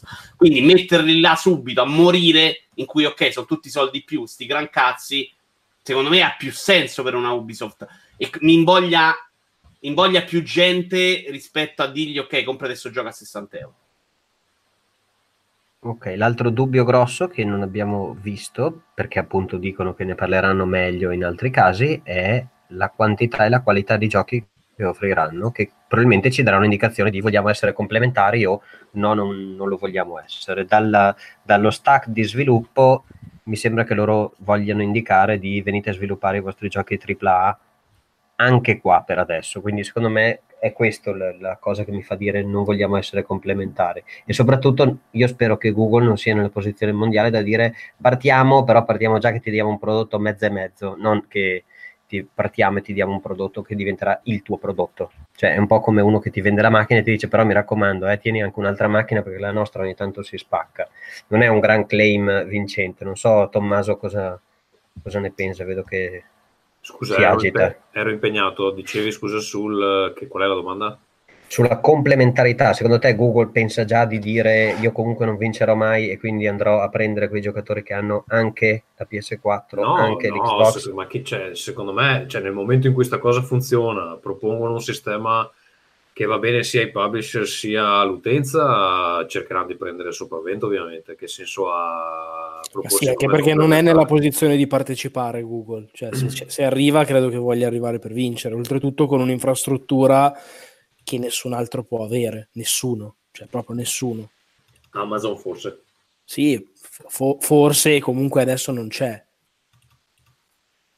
Di sicuro non chi, chi è già presente, cioè né Sony né Nintendo né Microsoft. Nessuna, nemmeno, nemmeno per Va sbaglio. bene, allora io direi velocemente eh, facciamo un giro di come pensate che reagiranno appunto Sony, Nintendo e Microsoft. Eh, Vito. Eh, Microsoft eh, ci hanno pronto il loro streaming, le reazioni sono state molto sorprese, non si aspettavano tutte queste feature complementari a YouTube, che mi sembra proprio centrale nel- nella volontà anche di Google di presentare il prodotto. Loro hanno una roba in streaming che dovremmo vedere, penso, a breve, e che in teoria va nella stessa direzione. La loro idea è quella di dici- vendere pass e quindi fare Tu tanti dici, giochi. tu dici Eh. reazioni sorprese dove le hai lette? Eh, Phil Spencer si è Ah, detto subito dopo ci sono state delle dichiarazioni in cui diceva minchia, fondamentalmente diceva minchia. E, però, cioè, loro sulla parte streaming, secondo me, stanno più o meno da quelle parti. Non, poi non so questa cosa delle infrastrutture, non so giudicarla, sinceramente. Se Microsoft non può farlo, chi è che dice più cazzate? Però, secondo me, anche lì, con dei compromessi, ci arrivano anche loro tranquillamente. La loro idea al momento con dire compro 100 studi di sviluppo in cui ti faccio 100 giochi in esclusiva ogni mese ti compri il pass 9 euro al mese compreso Forza Horizon, Forza 7, i Gears of War 4 mi sembra al momento più interessante di quanto potrebbe proporre sulla carta Google se non ti interessano quelle, quelle, quelle feature se non sei uno che si fa problemi a comprare la console. Ecco, quindi per me fondamentalmente. Poi gli altri non lo so Sony mi sembra più indietro, Nintendo secondo me sta cercando di scoprire adesso che cazzo è internet, Cos'è ci metterà un internet, pochino. esatto, esatto. va bene. Sì, però Nintendo, contrariamente agli altri, è quella che secondo me risentirebbe di meno di un eventuale, tra virgolette, dominio di Google Stadia, anche perché Nintendo ha il suo ecosistema fatto per i suoi giochi, si sviluppa i suoi giochi che piacciono ai suoi utenti e quindi fondamentalmente Sì, non è che... Nintendo ha questa cosa che essendo talmente, è talmente indietro su alcune cose e talmente isolata, si, si è isolata da sola, che in questo momento è in una posizione di vantaggio rispetto agli altri che invece competono più o Però meno. non sono d'accordissimo. Cioè, l'ecosistema solo Nintendo come io non ha funzionato. Switch ha funzionato perché ci sono gli indie. Se gli indie me li dai, che me lo gioco su Chrome dappertutto, era gli indie portatili, diciamo. Se me li dai che me li gioco su browser, ma sì, gran cazzi di Switch per tante persone, immagino. Cioè, l- l- l'idea dei giochi Nintendo non funziona più da un pezzo. Beh, Per però te, aspetta, Vito, gli indie, no. cioè, gli indie sì, vendono, ma non credere che Switch sia il paradiso dei... che- cioè, vada così bene perché è il paradiso degli indie. Esatto, Cioè, sì, cioè, per me, No, per te, qualche Switch altro... vende perché si è fatta iniziale. Non- sicuramente non vende perché ci sono i giochi Nintendo con tutta la buona volontà e l'amore che ho no? scher- ma non scherzare, Vito, ma, stai, ma, ma, cosa- Esatto. ma- ma che dici? Cioè, ma scusami, ma vende 15 milioni di, di- di pezzi Super Smash Bros. in un mese. Quanti Esatto. pezzi vuoi che venda un, un indie? Anche un indie figo che va bene, che è eccetera, eccetera. Ma non scherzare. Vende Ordini di grandezza completamente diversi, Vito. Eh, quindi più perché Non- non venduto- solo perché- Non ha venduto perché la console non era reputata interessante, perché non aveva Eh, avuto certo, la comunicazione certo, giusta, certo. eccetera. E che c'entra? Ho capito. Infatti, un sacco talmente non interessavano i giochi Nintendo che adesso i giochi di, di- di Wii U, quando riescono, la gente se li compra e vendono molto più che su Wii U perché Perché non li venduto la prima. console? Perché Secondo piace la esci con un'altra console che fa Switch 2 hai problemi. Eh, cioè, va bene. Cioè, anche qui non è che, che i giochi Nintendo possono interess- interessare una una generazione sì, una no. Interessano su Wii, su Wii non frega un cazzo, su GameCube non No, frega un interessa- Eh, però Vito, interessa- cioè, erano i giochi giusti e infatti stanno vendendo su Switch e sulla console sbagliata. Alla gente non, Esatto. non piaceva la console. No, Switch oh. piace perché è portatile, perché, Ho- perché è ho carina, visto- perché è tutta una Eh, ho capito, nel momento in cui quei giochi... Vabbè, voi dite che è tutto Nintendo. ho- Odyssey Vito, cioè, gli indie, scusate, ma gli indie, cioè, Vito, seriamente, cioè, lo dovresti sapere se non, cioè, se- chiedilo a Tommaso che ne sa qualche cosa. No, io ho detto che... che gli indie fanno marketing, ma poi dopo non li compra nessuno, eh. cioè, Eh, vendono no, pochissime però migliaia di... su, su Switch non è verissimo, hanno venduto sicuramente più che altrove. Ed è stato un po' il motivo per cui Switch ha venduto sorprendendo anche Nintendo stessa. Sì, ma Vito, no, ma- non, non no, confondere i giocatori hardcore come noi con, quella, con la gente che fa i numeri veri, eh, perché la gente che fa i numeri veri non è quella che compra Shovel Knight. Va bene, ragazzi, siamo a uno- un'ora e, e siamo al primo argomento. Io andrei, Simone, voglio sentire te su Apple Arcade. Poi dico due cose io su Apple Arcade. Allora, Apple Arcade, servizio, tra l'altro, non so, forse un mezzo caso che Apple, ehm, no, se sia uscita una notizia relativa al gaming subito dopo Google, questi due giganti tecnologici che hanno in mano il destino e le sorti dell'umanità, quasi, visto e considerato che sono, se non sbaglio, la terza e la quarta società più ehm, most valuable company nel mondo, quindi quelle con il maggior profitto. Le prime qual è? La prima è Amazon, Ah, è la ok. prima società ad aver superato un trillion di valore. Ok, grazie. E poi Facebook, se non sbaglio, e poi dovrebbero venire Google e Apple. Apple appunto era prima per insomma per molto tempo, adesso non è più prima. E dicevo, per quanto riguarda ehm, Apple, se ne uscita con questo eh, servizio, anche qui stiamo parlando di un servizio Apple Arcade che eh, onestamente io trovo imbarazzante, cioè veramente eh, poco convincente, poco convinti loro. Secondo me abbastanza fuori mercato, tra l'altro, e da Apple una roba fuori mercato mai me la sarei aspettata, devo essere sincero. Però cioè, la mia opinione è che eh, comunque eh, stiamo di fronte a un eh, praticamente eh, allora un servizio diciamo che cos'è? È un servizio di abbonamento che potrà essere giocato su tutti i device Apple, quindi qui già c'è una grandissima differenza tra Apple e Google. Non è un servizio di videogiochi in streaming in- di cloud, quindi un- i videogiochi tu li scarichi. Fondamentalmente sono già presenti la ehm, totalità, se non sbaglio, dei giochi che saranno rilasciati con Apple Arcade. Si tratta di quelli che loro ritengono i premium games che vengono dal io- iOS App Store. Quindi fondamentalmente c'è uno store gigantesco che fattura, eh, se non sbaglio, è eh, più del 46% del mercato dei videogiochi in generale il mobile gaming, ma solo l'iOS Store fattura eh, 30 miliardi, 35 miliardi, una roba spaventosa. E ehm, quello che loro ci propongono e ci vorrebbero vendere è i migliori giochi, secondo noi, chiaramente sono quelli a pagamento, eh, non sono quelli free to play, perché quelli free to play io non pago un abbonamento per giocare una roba che posso giocare gratuitamente, perché la cosa che mi dà in più a livello di infrastruttura è che io lo posso giocare su Apple TV, che se permettete è abbastanza ridicolo, anche perché alcuni giochi si possono giocare su Apple TV.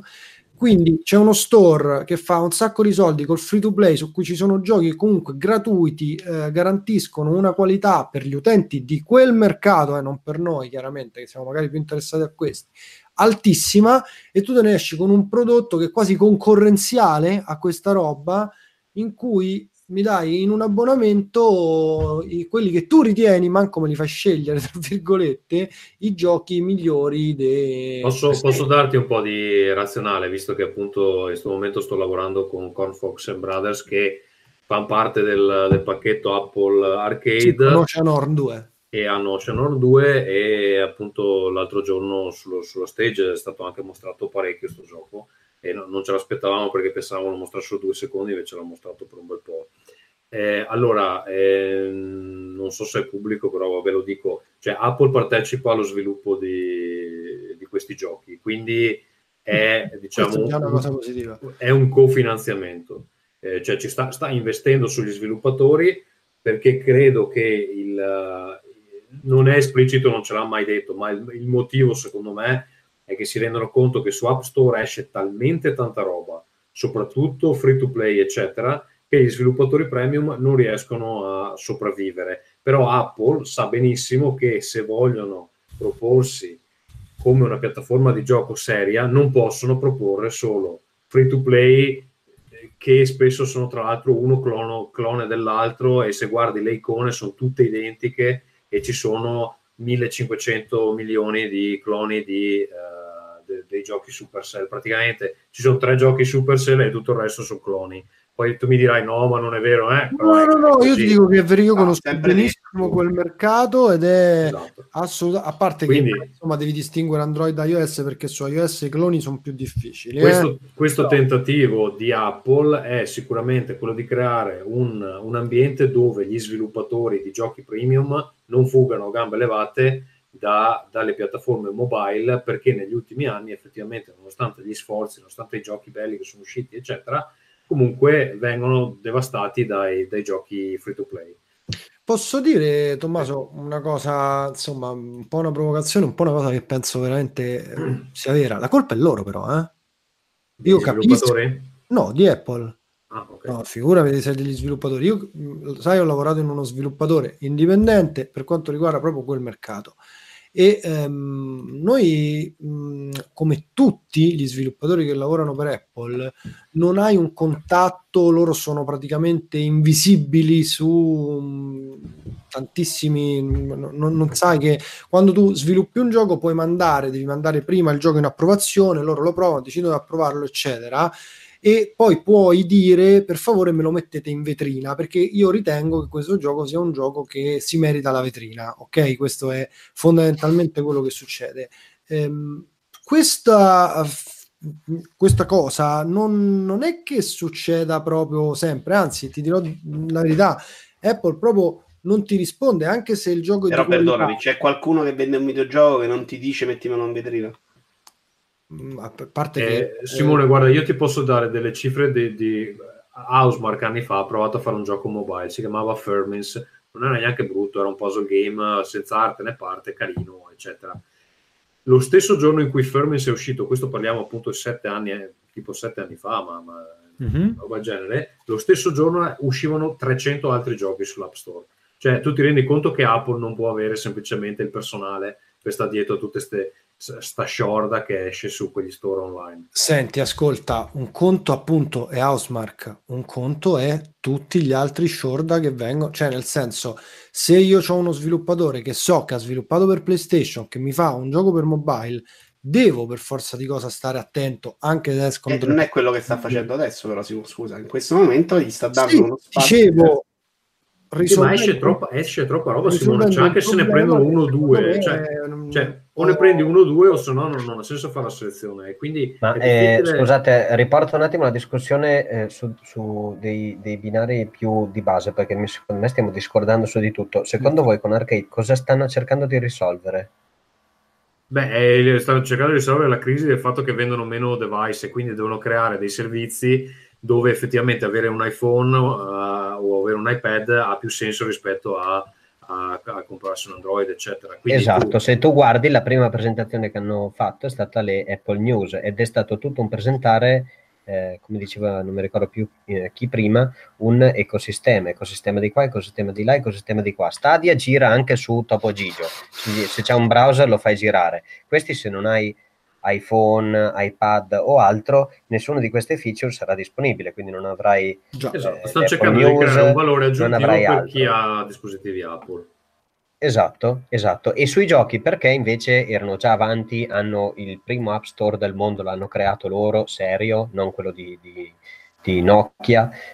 Perché non sono riusciti a fare i soldi? Io penso che la quantità di giochi e la non visibilità dei buoni prodotti, mentre in realtà la valanga di roba che hanno eh, non ha mai funzionato. Quindi tu avevi non miliardi funzionato? Aspetta, Michele, che vuol dire non, non riescono a fare i soldi? Loro fanno una barca di soldi con quell'affare. Per La funzionare fanno funziona, secondo me sono gli sviluppatori che non riescono a... e se ti abbandonano quelli, non sei più messo così Ma bene. no, sem- semplicemente i giochi di qualità lì non fa- ma loro fanno soldi con Candy Crush e i giochi, giochi tradizionali, vogliamo chiamarli così, sono quelli che fanno più fatica. tradizionali, come vuoi, sì, però cioè, Ma fondamentalmente lì, là- lì- lì è anche un problema di utenza e secondo me infatti sto servizio non è rivolto all'utenza che vuole tutto gratis. Infatti in questi giorni che è uscita la, la news, finalmente abbiamo annunciato che Ocean On 2 è parte di Apple Arcade, fino all'altro giorno tutti innamorati. Appena abbiamo detto che fa parte del pacchetto ci stanno arrivando le bestemmie. Oggi uno ci ha detto, oggi eh, vi leggo, vi leggo sta, sta cosa che è un commento YouTube sotto il trailer nuovo, di, vabbè, in, in particolare quelli di Android sono infoiati. Eh, allora, Quello che eh, diceva gratis, bellissimo. sì, allora, eh, allora ha scritto: No, non, non arriva su Android quest'anno. No, per favore, fa- eh, portatelo su Android, sui device Android e fate la versione eh, eh, integrale, cioè me- me- rendete la versione integrale gratuita o altrimenti ve la farò pagare. Cioè, è questo, è questo l'utente medio Android, ma non è l'utente che interessa ad Apple e non è neanche l'utente che onestamente interessa agli sviluppatori. Perché che cazzo te ne fai di un utente così che rompe i coglioni e non vuole pagare? ma- Sì, ma- che però è diventato l'utente medio, diversi. secondo me, di questi dive- eh, servizi. Cioè, per questo tipo di giochi, loro se gli dici non free to play impazziscono. Però chiedo anche a, a Simone che è genitore, cioè per un genitore vai là, ti compri i giochi free to play e poi mi rompi i coglioni con le transazioni, oppure ti pago un abbonamento che so che spendo 8 euro al mese. No, no, Non- aspetta, io non so il genitore come altri. Io, per quanto riguarda iPad iPhone, ho sempre e solo comprato giochi di educativi a pagamento e tra l'altro i miei sono figli non- piccoli però, immaginali un po' più grandi. Ma quando saranno un po' più grandi, loro hanno la Switch, giocano sulla Switch e io cerco di coinvolgerli in un videogioco consapevole. Cioè, per me, quando arriveranno a Fortnite, perché Fortnite è una moda, proverò in tutti i modi a comprargli 10.000 alternative su Switch per fargli capire che il videogioco Eh, però scusa, per te non- una roba con 100 giochi a 8 euro al mese, dico così adesso non mi ricordo quanto, non mi sembra non hanno detto il prezzo di Apple Arcade, no? Una roba a 9 al mese in cui c'è una selezione di 100 giochi belli senza microtransazioni classici. A te dovrebbe dar fastidio? Che vuol dire dar fastidio? Non capisco. Cioè, non potrebbe essere una cosa che per te è una cosa interessante, insomma, dico. Cioè, mi sembra un servizio più bello di stare lì a scegliere il gioco per tuo figlio, questo no, questo sì, Fortnite no perché è moda, Eh, quello no. Sì, Capisci? sì, sì, questo sicuramente sì, ti posso dire. Potrebbe essere un altro tipo di mercato, cioè i genitori saranno terrorizzati secondo me in questo momento da sti cazzo dei giochi.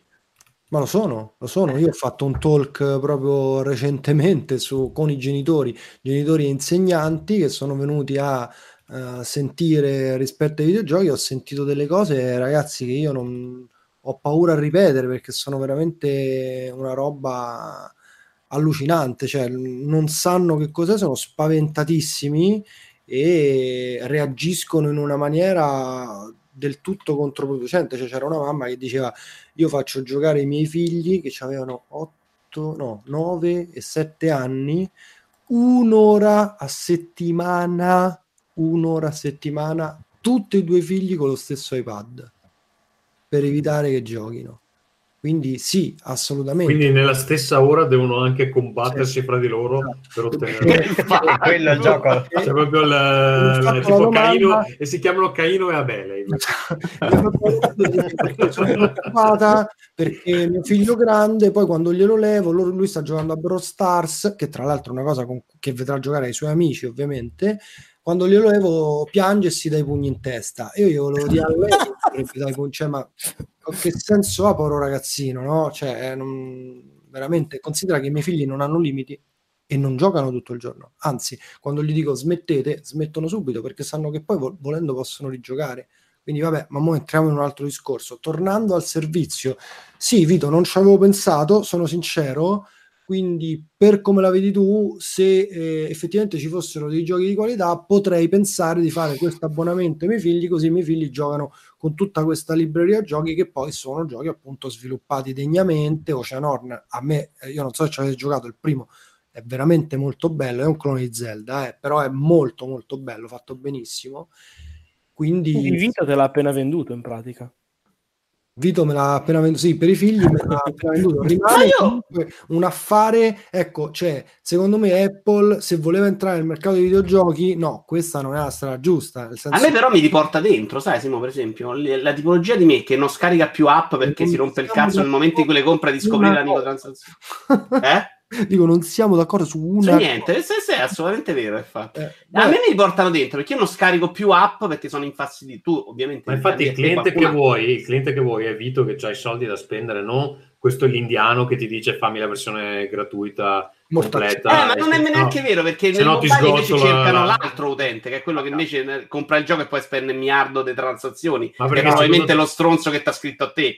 Secondo, Secondo me vuole più quello che me, che se, se- se il gioco c'è una microtransazione ti installa. Ma questa, questa qua è gente che non spende neanche per le microtransazioni. Ah, questo è tutto da vedere perché a No, no, dimostrazione no, i dati ti no. dicono il contrario, cioè ti dicono che il Mamazza ci spende come in microtransazioni. Eh, Sai Che cosa? uno, Il un utente ogni tanto fa un- c'è una quantità di microtransazioni che ti va a coprire eh, tutto il resto della popolazione. Allora, il punto è che le microtransazioni all'interno di quel tipo di videogiochi non è che sono tipo come quelle che conosciamo noi, tipo sì, effettivamente le puoi usare, ma puoi tranquillamente non usarle, bella, sei contento uguale. No, sono una roba studiata a tavolino da dei maniaci, che, de- degli psicologi in verità, che ti porta proprio a... Hai sostenuto tu che i psicologi sono maniaci, però, eh, Simone, chiaramente. No, voluto- Volevi dire chiaramente quello, però. eh. No. Salutiamo tutti i maniaci in ascolto, ho semplicemente cambiato anche quelli che hanno scelto di fare la psicologia.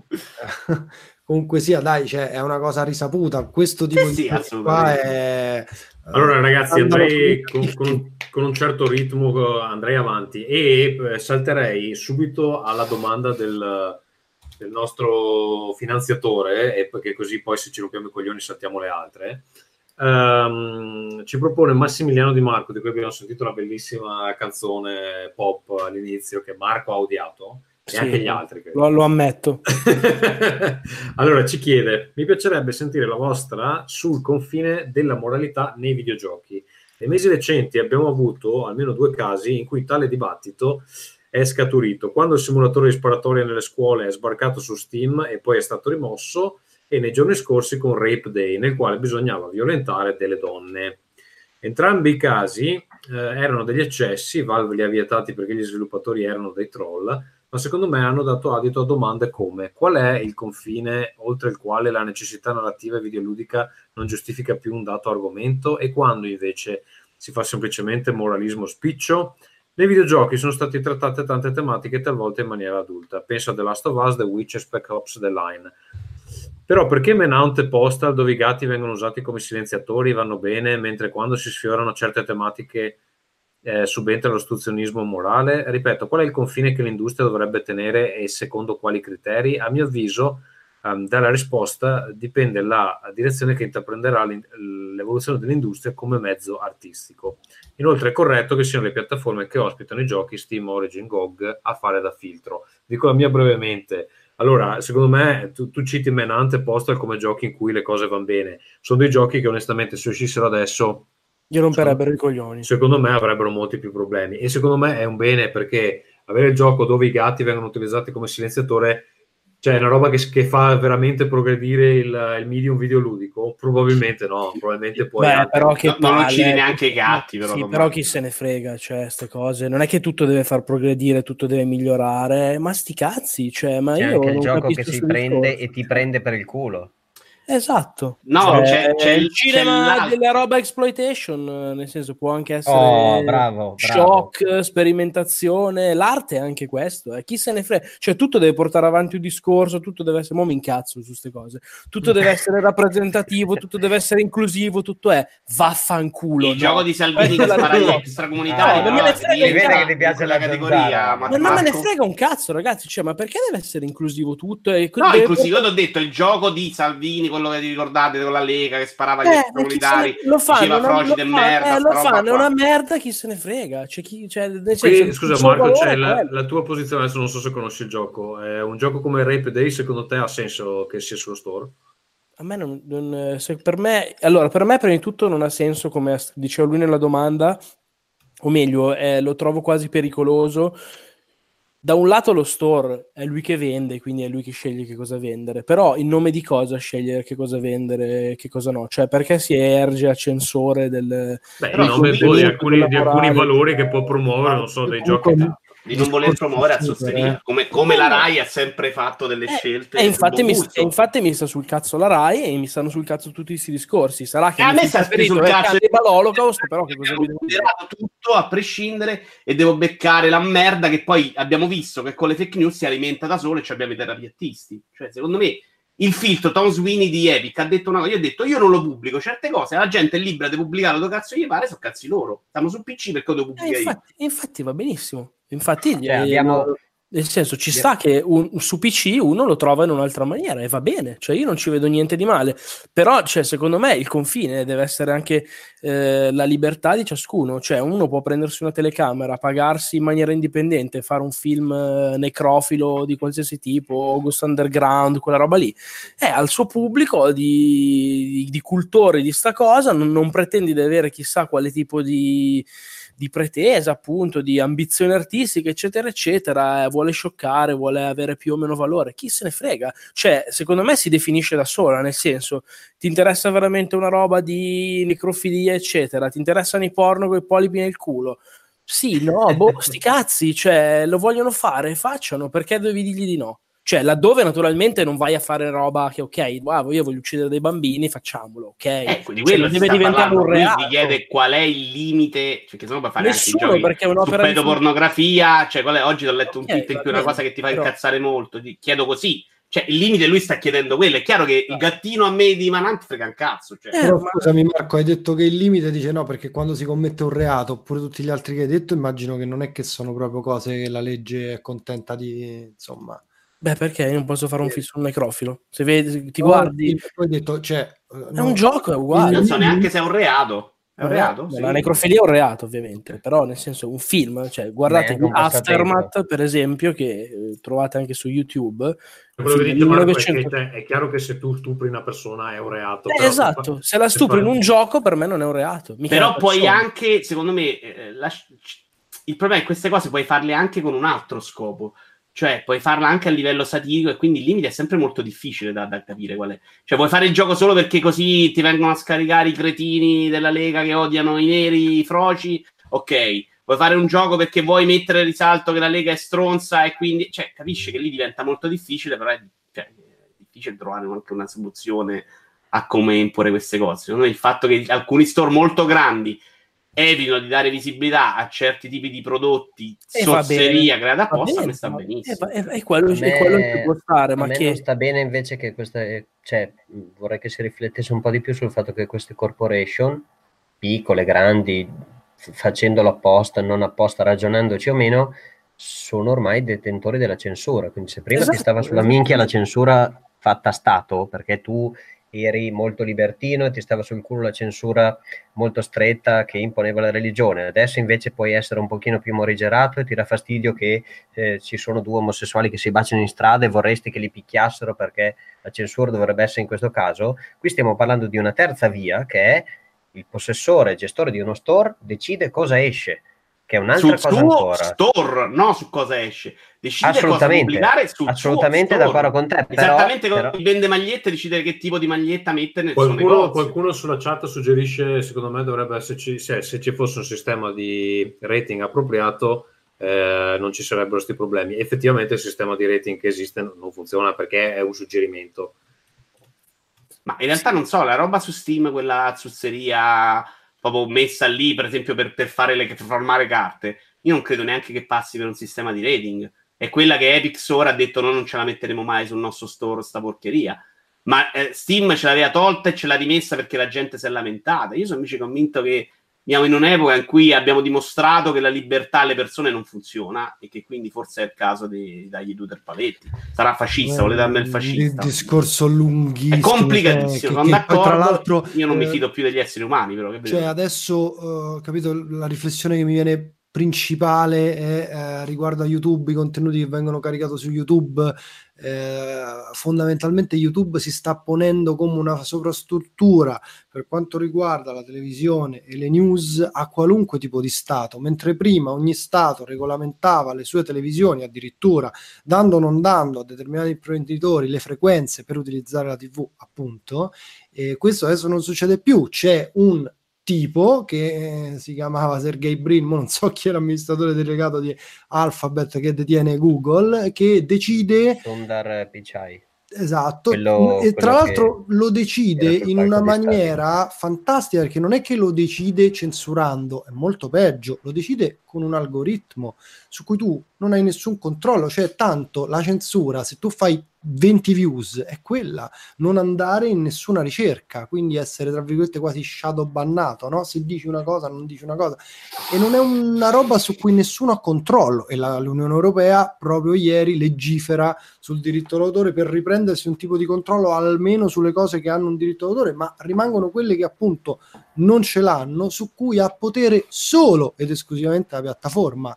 E ripeto, in una maniera, quindi da una parte io penso che questa storia qui, quello che può insegnarci è che la trasparenza di Valve dovrebbe fare scuola, cioè loro hanno detto questa roba qui sul nostro store non ci va, punto, perché ci fa schifo. Io Eh, apprezzo non questo, apprezzo questo e A me, a me pare che però non, abbia- che- non l'abbiano messa proprio così. Eh, Esatto. No, no, Allora, Epic, Epic l'ha messa così, non Valve. Valve ha Ah, detto scusate, sì, lo censuriamo dopo che la gente si è lamentata. Esatto. Esatto, e volevo dire che questa cosa spesso succede, eh, Vito, a valanga, cioè uno store comincia a bannarla, poi un altro, poi un altro, poi un altro, e questa non è libertà, è che sei suscettibile allo shitstorm e sei che cedi ai terroristi, diciamo così, perché tutti cominciano a lamentarsi, allora eh, cedi questo, ma secondo me manca veramente questa struttura, quindi ci sono i diversi casi che diceva il nostro lettore, gente che dice il, il gatto sì, eh, lo stupro no, e domani sarà travolgere col camion eh, gli immigrati e poi sarà dare addosso le lesbiche, ma non c'è una struttura che dice eh, esattamente come altri media hanno fatto, cioè c'è una, eh, un limite, una censura, poi c'è un, non so, un 18 più, una cosa molto particolare che ti avverte che questi contenuti sono sensibili. Il- Però il non è, che dramma- vietano, non è che vietano di farli, eh. Cioè, il No, quello. il mio dramma è che sta roba qua viene, ah, Non vanno dei cinema, però, cioè, viene, esattamente viene esposta, non- viene Cioè, il esposta una cinema mi sembra al persone contrario dei videogiochi molto più censurato al momento, cioè dei, dei videogiochi. Cioè nel Sì, cinema non passa un cazzo, infatti escono tre tipologie di film, tutte in quel modo. Beh, dipende, dipende. Eh, insomma, Eh, dai, dipende un po' da di che- libertà ce l'abbiamo avuta cioè, quando siamo guarda, arrivati a... eh, Io guardo il peggi dei videogiochi e ogni tanto mi piglia una sincope, ma voi lo sapevate che Super Smash Bros. sa peggi 12? Cioè io non ci potrei far giocare i miei bambini. fictional. Cioè, a super, raga, Super Smash Bros. ha peggi 12. Ho visto l'altro giorno i Guardiani della Galassia con i bambini, che è film per tutti. Allora, va bene, direi che stiamo Eh, ehm, degenerando. de- deragliando. Eh, vogliamo dire due cose sul direct o passiamo ai giochi che stiamo giocando? Perché siamo già alle 11. Però capisco anche perché Smash Bros. ti dico. C'è gente che ti dà una botta con una mazza, magari un ragazzino di 4 anni non c'ha, se Ma non è no. supervisionato da per capire che non deve prendere al fratello con una mazza da baseball. Vito, ti Vito, ringrazio no, Io credo che siano quelli i paletti Eh, del... no, del no, ti peggio. prego, più fiction di così si muore. Cioè, nel senso Ah. che quando tu prendi la mazza, il martello, c'è pure la musichetta di Super Mario, quella vecchia. ta ta ta No, ta non lo so, io Cioè, cioè, a livello no. psicologico non mi metto Io a guardo mio figlio, roba. poi non Eh, ma so- tuo figlio non è l'esempio totale dei bambini dell'universo. No, ci mancherebbe. Ci stanno Ma- caratteri e caratteri, ci stanno quelli che l'ammazza. Ragazzi- Io spero che sta roba venga fatta quan- quantomeno con della gente dietro che ne capisca un po' di psicologia. Ecco, voglio sperarlo e me lo auguro e me lo aspetto. Ragazzi, sul peggi di, di Smash Bros. ne facciamo una puntata a parte. Eh, Va bene, io comunque sia vi saluto. Ecco, Simone si è Eh, incazzato adesso. Sì, non mi so che no, no, tanto non ho giochi giocati e vado a prendere le mie medicine. Allora, io, io direi saltiamo le ultime due cose. Volevamo dire due cose sui direct di Sony e Microsoft, però vabbè, alla fine è più una... Una lamentela, una lamentela, visto che facevano cacare, a quanto ho capito. Esatto. No, no, a parte la lamentela, era più un discorso sulla convenienza di farli e secondo me ci stanno. Vabbè, vedremo in futuro. Hanno fatto i primi due, sono stati un po' così, però vabbè, insomma, l'idea è quella di abbandonare un po' la- la- il momento fiera e lo terranno per, per altri momenti. No, non so. perlomeno, perlomeno abbandonare il momento e tre, credo.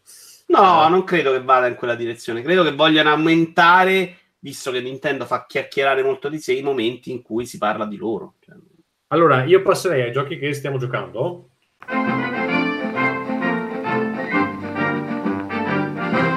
Playing. Marco, direi di partire col eh, il più importante del periodo, forse, eh, cioè Sekiro. Sì, Eh, allora io l'ho iniziato mh, tre giorni fa, quattro giorni fa e ci ho giocato per mh, mi pare due sessioni. Sì, due sessioni. Ehm, allora, che devo dire? Prima di tutto è che ehm, avevo letto e parlato prima che uscissero le recensioni sia con Fossetti che con Walone che l'hanno recensito rispettivamente per Every Eye e per IGN Italia e mi, mi davano dei report, come dire, mh, concordanti e anche sorprendenti per quanto riguardava questo tasso di difficoltà assolutamente fuori di testa. Eh, sono usciti anche tardi con le recensioni perché il gioco è arrivato tardi e perché fondamentalmente gli schiaffi che stavano prendendo erano ben più larghi del, del previsto e quindi c'era un attimo da, da- da capire un po' come gestire la cosa. Eh, non deve essere sicuramente stato un gioco facile da recensire, un po' correndo e quindi c'è massimo solidarietà. Fo- Fossetti su Every Eye stava tipo piangendo in quella settimana. No, es- L'ho esatto. visto provatissimo. no? Sì, sì, sì. E, allora, devo dire che eh, giocandolo sono, ho, ho fatto ma, sicuramente una dozzina di ore, se non qualche cosa in più, uccidendo due boss, due boss veri, perché adesso poi apriamo la parentesi sui mini boss. Ehm, Vito, tu lo stai giocando? No, io ho fatto una prova stasera proprio giusto per provarlo, ma non me ne frega un cazzo. Ok, Ehm, allora praticamente dicevo il, il gioco è effettivamente di una difficoltà altissima e secondo me ehm, come proprio approccio iniziale estremamente più sadico, doloroso e eh, crudele de- di qualsiasi Souls. Forse Bloodborne aveva il fatto di essere, essendo più action e venendo magari da, da Dark Souls, quell'impostazione di un po' di cambio di registro che aveva spiazzato. Mi ricordo l'inizio di Bloodborne con quella stradina putrescente dove continuavi fondamentalmente a morire ucciso da nemici caccola normali per eh, la prima ora buona. E invece questo è molto molto molto più punitivo e più cattivo. Detto che secondo me ehm, ha comunque qualche problema di bilanciamento anche non da poco, soprattutto a livello concettuale. Mi spiego meglio. Eh, questo l'avrai notato anche tu, Vito. I nemici normali, fondamentalmente, non, non sono assolutamente più difficili di quanto non siano in qualsiasi altro Souls. Forse sono addirittura anche più meno, facili. Esatto, perché con l'aggiunta dello stealth, che è molto all'acqua di rosa, nel senso che sicuramente non è che hanno delle routine di intelligenza artificiale straordinarie o una capacità di sgamarti proprio da agenti segreti, ma sono dei coglioni che guardano la tua direzione, se tu gli passi vicino comunque inginocchiato, fondamentalmente non ti sgamano, tu li backstabbi così. Gli anni Tomb Raider. ovviamente. Esatto, e li uccidi facilmente. Il problema che cos'è? Che eh, quindi a un livello di difficoltà, diciamo, standard, normale per quello che sono i Souls, poi è chiaro che se ne trovi due insieme, sbagli, ti prendi dentro dei controlli, ti uccidono, e questo serenamente, o anche uno solo ti può uccidere. Però appunto, diciamo, un livello da Souls, quindi da gioco comunque esigente, passa a un qualche cosa, secondo me, di assolutamente nuovo, quando ci si, ci si trovano ad affrontare i mini boss. I mini boss sono appunto una via di mezzo tra il nemico normale e il boss, che di solito hanno più di una, anzi sempre hanno più di una barra di energia fondamentalmente. E eh, il problema è che se la difficoltà del nemico normale è diciamo 2 su 10, la difficoltà dei mini boss eh, balza a un 8, anche può diventare un 9 con In qualsiasi altro gioco sarebbero boss, sei d'accordo? eh, ma molto difficili anche, cioè boss finali, boss eh, particolarmente stronzi e impegnativi e questa è la media di tutti. Poi ce n'è magari uno che lo riesce a fare più agevolmente di un altro, ma in media sono veramente dei figli di puttana cosmici. Secondo me anche molto più difficili dei boss. Finora i due boss che io ho visto, secondo me, erano più facili di tanti dei mini boss. E il punto è che cos'è? Che fondamentalmente il gioco ha questa impostazione eh, molto aperta e molto Souls-like, con i livelli che si intersecano un po' tra di loro, con il fatto fondamentalmente dei falò che ti ricaricano, che fanno respawnare nemici. Quindi quella, quell'impostazione lì è da, è da Souls. Il sistema di combattimento è assolutamente da gioco action, tante cose sono più da gioco action. E però hai questi uno contro uno contro boss, a volte con anche i mobbettini intorno, che sono di una, di una crudeltà, secondo me, assolutamente fuori da ogni logica. E succede che quindi magari tu passi letteralmente delle ore, dei minuti lunghi eh, di gioco a fare la sponda magari tra un, bo- un mini boss da una parte, no amiche, questo è troppo difficile, mi fa il culo, niente, esplora da un'altra parte, trovi un altro mini boss, ti fa il culo pure lui e quindi continui a fare sponda da A a B, a volte anche a C senza capire bene cosa devi fare, cioè meglio come sconfiggerli, come batterli, perché a differenza dei Souls non puoi livellare facendo cose, o sì, meglio, puoi sblocchi delle abilità, ma non è come nei Souls che ti aumenta la barra dell'energia e ti succedono cose. Questa Magari era, sblocchi- era la parte che mi spaventava, il fatto che tu a un certo punto dici, vabbè, torno un attimo, livello, farmo, torno su e ti apro Sì, però anche nei è- sol live- livella- livellare serviva fino a un certo punto. No, perché- no, beh, beh, serviva. Se tu perdevi un'ora a fare solo quello, stai tranquillo che quando tornavi dal boss avevi più vita. Ma cioè, proprio numericamente Sì, avevi sì, più barra. Avevi più barra, però non serviva un cazzo lo stesso perché No, ti, ti insta non, è killava. non è assolutamente vero. Non hai... Quanti Souls hai giocato? Tutti. E dai, non è vero. Mi ha giocato tutti i Souls? Eh, anzi, scusa, il 3, il 3 ce l'ho, ma non l'ho giocato. Ho giocato l'1, il 2 e Bloodborne. Però Ma non è- finiti? Ok. Eh, no, Bloodborne è quello in cui sono arrivato più lontano, ma non ho finito neanche uno. Eh, che hai cioè- acceso la console. ti- Esatto, più lontano cosa vuol dire quando ci hai giocato? Ho fatto 40 ore. Ah, beh, Ma ok. che cazzo sta Eh, scoprendo? però, da- bro? però non, è vero no. che, non è vero che Ha fatto 40 ore alla prima vietta lui. ha- Secondo me non è vero che ti instakillavano soprattutto se ritornavi, non sono per niente d'accordo. Il fatto è che invece qui la difficoltà è quella e fondamentalmente gli strumenti che tu hai a disposizione, quelli sono e quelli fondamentalmente rimangono, a meno di eh, qualche sporadico eh, cambiamento, perché di fatto sono i boss stessi che ti danno la possibilità di aumentare la barra dell'energia, di collezionare cose che ti rendono più forte. E un cazzo, è della serie, devi fare sta roba, ok, auguri, sbattici la testa finché non la riesci a fare. Da un lato è un approccio talmente veramente cattivo e eh, inflessibile che secondo me un po' mi fa pensare che ci abbiano un po' preso la mano e che, come dire, abbiano voluto fare una roba, sì, senza compromessi, che è una figata, eh, dall'altra sconfina un po' forse nell'essere fine a se stessa. Scusa, dico una roba a Vito. Eh, a Bloodborne sono arrivato all'Unseen Village, che credo sia abbastanza avanti nel gioco. Non, No, non non è la molto, non, non li non è molto distante dalla fine. Bloodborne ho fatto il chierico e poi ho smesso. Cioè, io non è una roba che mi diverte. Ok, scusa. E dicevo, quindi questo fatto qua da un lato è veramente così, cioè o, o la va o la spacca e secondo me per tanti che magari non si erano mai avvicinati ai Souls, che aspettavano questo gioco come appunto grande release dell'anno, eccetera, eccetera, credo che un po' l'abbia spaccato sia il culo che appunto magari le aspettative di immaginare di trovarsi davanti a qualcosa di più accessibile, perché secondo me i Souls sono molto più accessibili di questo. Eh, e quindi la primissima sessione che ho fatto di una sera intera di 5-6 ore di fila mh, mi aveva lasciato un po' come dire, eh, l'avevo scritto anche su Twitter, cioè della serie sì, ma ragazzi, bilanciamento, però ve lo siete un po' dimenticati.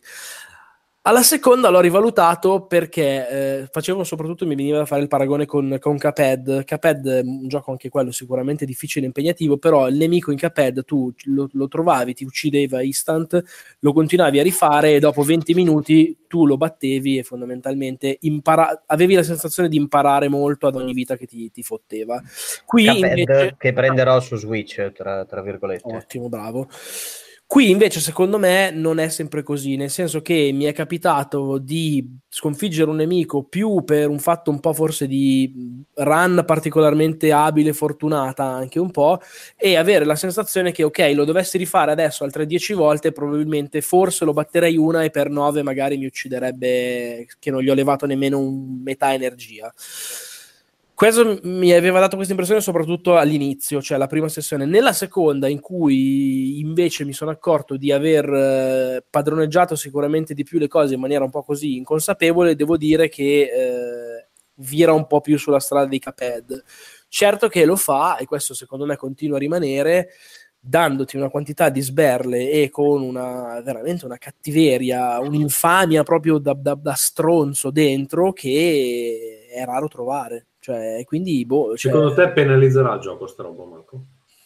questo non lo so, è una bella domanda perché, ripeto, non so. Allora, io aggiungo una cosa, la dico tranquillamente. Eh, secondo me il gioco, cioè a meglio, From Software è in una posizione anche di eh, trovarsi ad essere un po' una specie di intoccabili perché hanno il pubblico dalla loro parte, hanno la stampa dalla loro parte, eccetera, eccetera.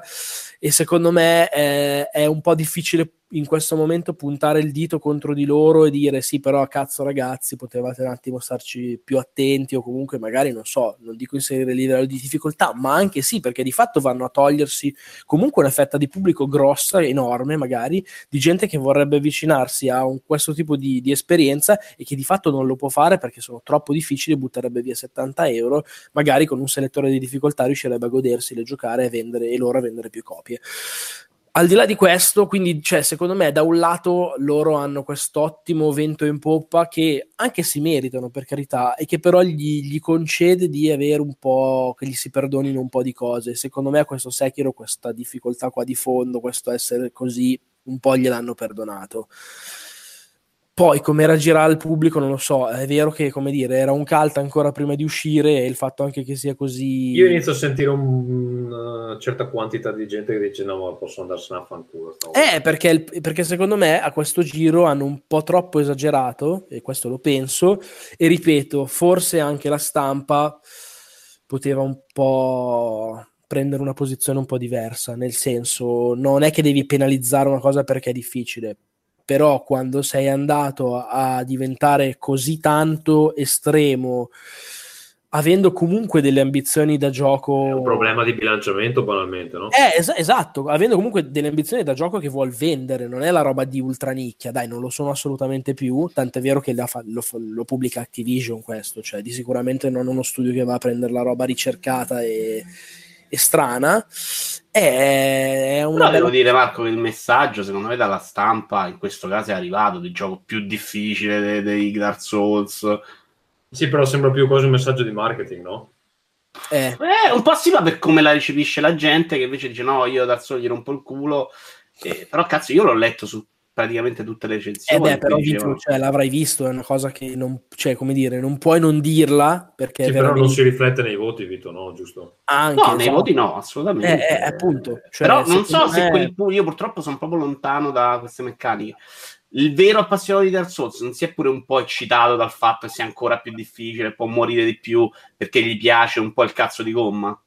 Sì, però secondo me lui lo comprava lo stesso sto gioco. Secondo me si stanno tagliando effettivamente una parte del pubblico che, che magari poteva... Ah, quello è senza dubbio. No, però... attenzione, secondo me in questo caso, tra l'altro, la percezione che io è che non se la siano tagliati, ma che rimarranno delusi in poi, nel senso che tanta gente sulla base di eh, minchia che belli Dark Souls, minchia di qua, di là, il gioco nuovo, eh, IP nuova, quindi è tutto nuovo, posso arrivare senza dover recuperare un genere anche in parte nuovo, eccetera. Vai, mi, mi avete convinto, arrivo cazzo, prendi degli schiaffi epici e secondo me c'è gente, ho visto anche dei, dei meme su Twitter di gente, ah figata, un americano diceva, ah ho preso il gioco, che bello, non vedo l'ora, gioco dell'anno, eccetera, tipo tre ore dopo dice ok, lo vendo, ciao, ma che cazzo è sta roba? e tutti lo prendevano un po' per il culo. Però al di là delle battute, secondo me di gente che si è trovata in questa situazione, gente normale, tra virgolette, ne esiste, perché oggettivamente probabilmente non ti aspettavi un livello di, di, di stronzaggine simile, che però c'è, c'è come, nel senso, da un lato è, è, anche, è anche, il suo bello, forse dal, da, un, da, un, altro, forse sto giro hanno veramente un po' esagerato. Per ora okay. a me il gioco sta piacendo tantissimo. Eh, Michele, che non ti sentiamo da un po', eh, tu hai giocato The Witness, no? Sì, io sempre approfittando del fatto che eh, aspetto centellino, ad esempio adesso il mio prossimo target è ehm, Cuphead ma anche Yoshi Crafted. E dopo aver eh, sterminato Spider-Man per eh, PS4 eh, mi sono messo a giocare The Witness e eh, a parte che lo gioco con mia moglie che ha probabilmente un cervello organizzato in maniera diversa dal mio perché eh, aveva apprezzato e giocato in maniera abbastanza completa Fez eh, a parte quei puzzle eh, molto pixel hunting, molto precisi, dove magari le devo dare una mano io per esattamente posizionare nei tre. Michele, ci sei? Non sento più. Sì, è sparito. Gli ha picchiato la moglie mentre ha detto gli devo dare una mano io in certi puzzle. Secondo me l'ha, l'ha gonfiato di morte. ah, ci piace ricordarlo così. Forse la ventola l'ha succhiato dentro. E... Niente, vabbè, eh, l'abbiamo perso. Eh, Vito, The The Division. The Division 2 che ho giocato un pochino, eh, perché lo sto giocando con la solita coppa in cui dobbiamo essere tutti obbligati a giocarli alla stessa ora, eh, in quel modo, voluta da me tra l'altro, per evitare che la gente corra avanti, impazzisca. Gioco molto bello, mi ha fatto un'impressione di gran lunga migliore della beta, dove mi era sembrato avessero smarmellato di brutto sull'ambientazione, una delle cose più belle del primo The Division eh, che erano molto dettagliati, secondo me avevano una bella ambientazione, la storia si giocava assolutamente con piacere. L'impressione della beta era che avessero fatto delle ambientazioni molto generiche per riempirla di tante cose. In realtà no, le missioni principali sono assolutamente deliziose da guardare, anche forse meglio del primo, il gioco è più pieno, poi può piacere meno Washington rispetto a New York in, in Nevada, quello ci sta insomma. Eh, Ed è sicuramente, a differenza di Anthem, che secondo me è il suo grande rivale di questo momento, un gioco pronto mentre Anthem non c'aveva veramente un cazzo per dirti ok, questo gioco può durare, loro hanno fatto veramente un capolavoro da questo punto di vista, è pieno di missioni secondarie, attività per fare il gioco di servizio. Quindi, siccome vuole fare quello, secondo me il giudizio va, va dato anche in ottica di quello che il gioco fare, che è una cosa che a me interessa zero, io mi farò la campagna e poi lo mando a fanculo. Eh, però funziona bene, funziona bene anche come si spara. Secondo me hanno fatto una progressione eccellente. Poi ne riparleremo poi verso la fine, forse. Solita storia un po' del cazzo di Tom Clancy, ma non era quello, secondo me, il punto. Insomma. Michele, sei ritornato? Pronti? Eccolo. Scusa, Boh, non so cosa è dicendo di- successo. Di, The Witness. Eh, The Witness ha appunto, eh, a parte questi posizionamenti eh, pixel perfect che magari eh, non è il massimo per, per mia moglie, ma per me non è assolutamente un, un problema nei controlli, diciamo che eh, è un, una soluzione perfetta tra quello che è il gioco onirico e eh, questi puzzle intelligenti. Quindi non ho da dire altro che prendetelo e eh, all'interno c'è anche una trama eh, molto particolare, non la voglio spoil- spoilerare, però diciamo che è passato un po' di tempo, quindi eh, si va a parlare un attimo del, del, eh, rapporto che c'è tra eh, la scienza e la- l'anima, la spiritualità, la, la religione, quello che possiamo definire il, il trans, transrealismo, cioè quello che non puoi toccare ma senti che c'è. E, mm, quindi lo consiglio. È una parola che ti sei appena inventato, Michele. Come si Eh, non so come po'? definirlo, tutto quello che eh, non è realtà ma lo puoi percepire, che c'è al di là, quindi tutto quello che noi concepiamo come anima al di là, trascendentale, trascendentale. E quindi lo consiglio a, proprio a mani basse, tra l'altro il costo adesso è eh, da Instant Game Collection o comunque eh, ridicolo, quindi è effettivamente una cosa da, da provare. Cioè, quest'ora Non è- lo regalano nei prossimi giorni. no? Sì, non è semplicissimo, quindi anche lì se una persona non ha un po' di eh, dedizione per i puzzle, siccome è la meccanica principale, eh, dico proprio no, cioè se uno ha bisogno di un po' di azione non, non è non stiamo veramente parlando di quel gioco, però se uno ha bisogno di una sfida un po' più eh, diciamo cerebrale e vuole una storiella che racconta magari anche non in maniera eh, super profonda, però qualcosa di diverso, assolutamente sì, provatelo. Va bene, dico due cose io su Unruly Heroes. In realtà ne ho parlato meglio ieri su eh, E noi giochiamo con Vito Iuvara, quindi vi invito ad ascoltare ehm, quella registrazione dal, dal, del podcast di Vito Iuvara, da- dal canale YouTube anche. Eh, comunque, brevemente, gioco di studio francese basato sulla leggenda Journey to the West. Studio Eh, francese esordiente, mi pare. Esordiente, Magic Design devono essere dei fuoriusciti di Ubisoft perché il gioco assomiglia molto. A me mi pare aver letto anche Bioware, ma de- devo controllare, poi alla fine non ho più controllato. Ehm, il gioco eh, spiritualmente è molto simile a un Rayman Legend e Rayman Origins, quindi 2D, animazioni da paura, eh, stile grafico eh, molto francesizzante, molto ca- cartoon, francesizzante. A me ricorda molto Beyond Good and Evil, eh, perché c'è la scimmia, perché c'è il maiale, eccetera. Si hanno quattro personaggi eh, comandati contemporaneamente, nel senso che si possono switchare al volo, se ne comanda sempre uno alla volta, si possono switchare al volo. Eh, ha un sistema di combattimento no- non banalissimo, è un platform, ma si combatte. E eh, quando muore un personaggio eh, diventa una specie di bolla da far scoppiare un po' la Yoshi Island. Nel frattempo si può passare a un altro personaggio, quindi l'idea è anche un po' giostrarsi i personaggi che hanno delle abilità diverse in maniera che se uno ha poca energia passi all'altro, eccetera. Quindi platform più combattimenti, hanno pure le mosse speciali, eh, animazioni eccezionali. Eh, Vito Ivara diceva che non gli piace molto lo stile, secondo me è veramente bello. Quanto dura? Guardatevi un trailer, una decina di ore. Eh, non è Eh, no, non è neanche corto. Ehm, boss giganti, cose del genere, e eh, soprattutto ha quella cosa alla Mario Bros. Dove eh, fai una cosa per 5 minuti, poi buttano via l'idea e te ne danno un'altra immediatamente. Si fanno veramente tante, tante cose e ispirate. Quindi eh, è in sconto adesso su Switch per eh, gli- la scontistica indie, però è uscito anche su PS4 e su altre console. Eh, per me è consigliatissimo. Marco, eh, dici di Ape Out? Sì, Ape Out è un altro indie uscito questo mese, io l'avevo provato due anni fa alle tre, è pubblicato da Devolver ed è un gioco di un autore che si chiama Gabe Cuzzillo, cioè praticamente quasi one man game. Ehm, l'idea fondamentalmente è quella di un Hotline Miami, quindi inquadratura dall'alto nei panni di uno scimmione impazzito con uno stile molto piatto, con delle texture sopra che lo rendono fondamentalmente un po' certi quadri sperimentali con la forma, eccetera, eccetera, forme piatte, colori, materia, eccetera, eccetera. Eh, l'idea è che appunto super action tu usi questo gorilla impazzito che va in giro e deve scappare da generalmente delle costruzioni. Sul suo cammino trova delle guardie più o meno armate e tu le uccidi con eh, la possibilità di picchiarle e quindi le sbatti con violenza contro i muri in un'esplosione di arti, sangue, eccetera, eccetera, molto molto viscerale e violento, oppure puoi anche prenderli fisicamente e usarli come scudi umani, soprattutto se ti sparano, quindi hai la possibilità di difenderti e poi lanciargli magari addosso quello che, che ne rimane. Molto molto difficile, eh, molto molto anche ritmato e eh, il gioco ha la caratteristica di legarsi in una maniera che trovo deliziosa. Succedendo? Alla colonna sonora jazz. Ha una colonna sonora jazz che è stata composta, c'è- c'erano anche dei video che ne parlano, eh, non mi ricordo l'autore. Comunque, la colonna sonora jazz veramente molto molto bella, che è, è composta in una maniera di fatto eh, legata al gioco, cioè sequenziale. C'è una traccia principale che cambia, quasi solo batteria, eh.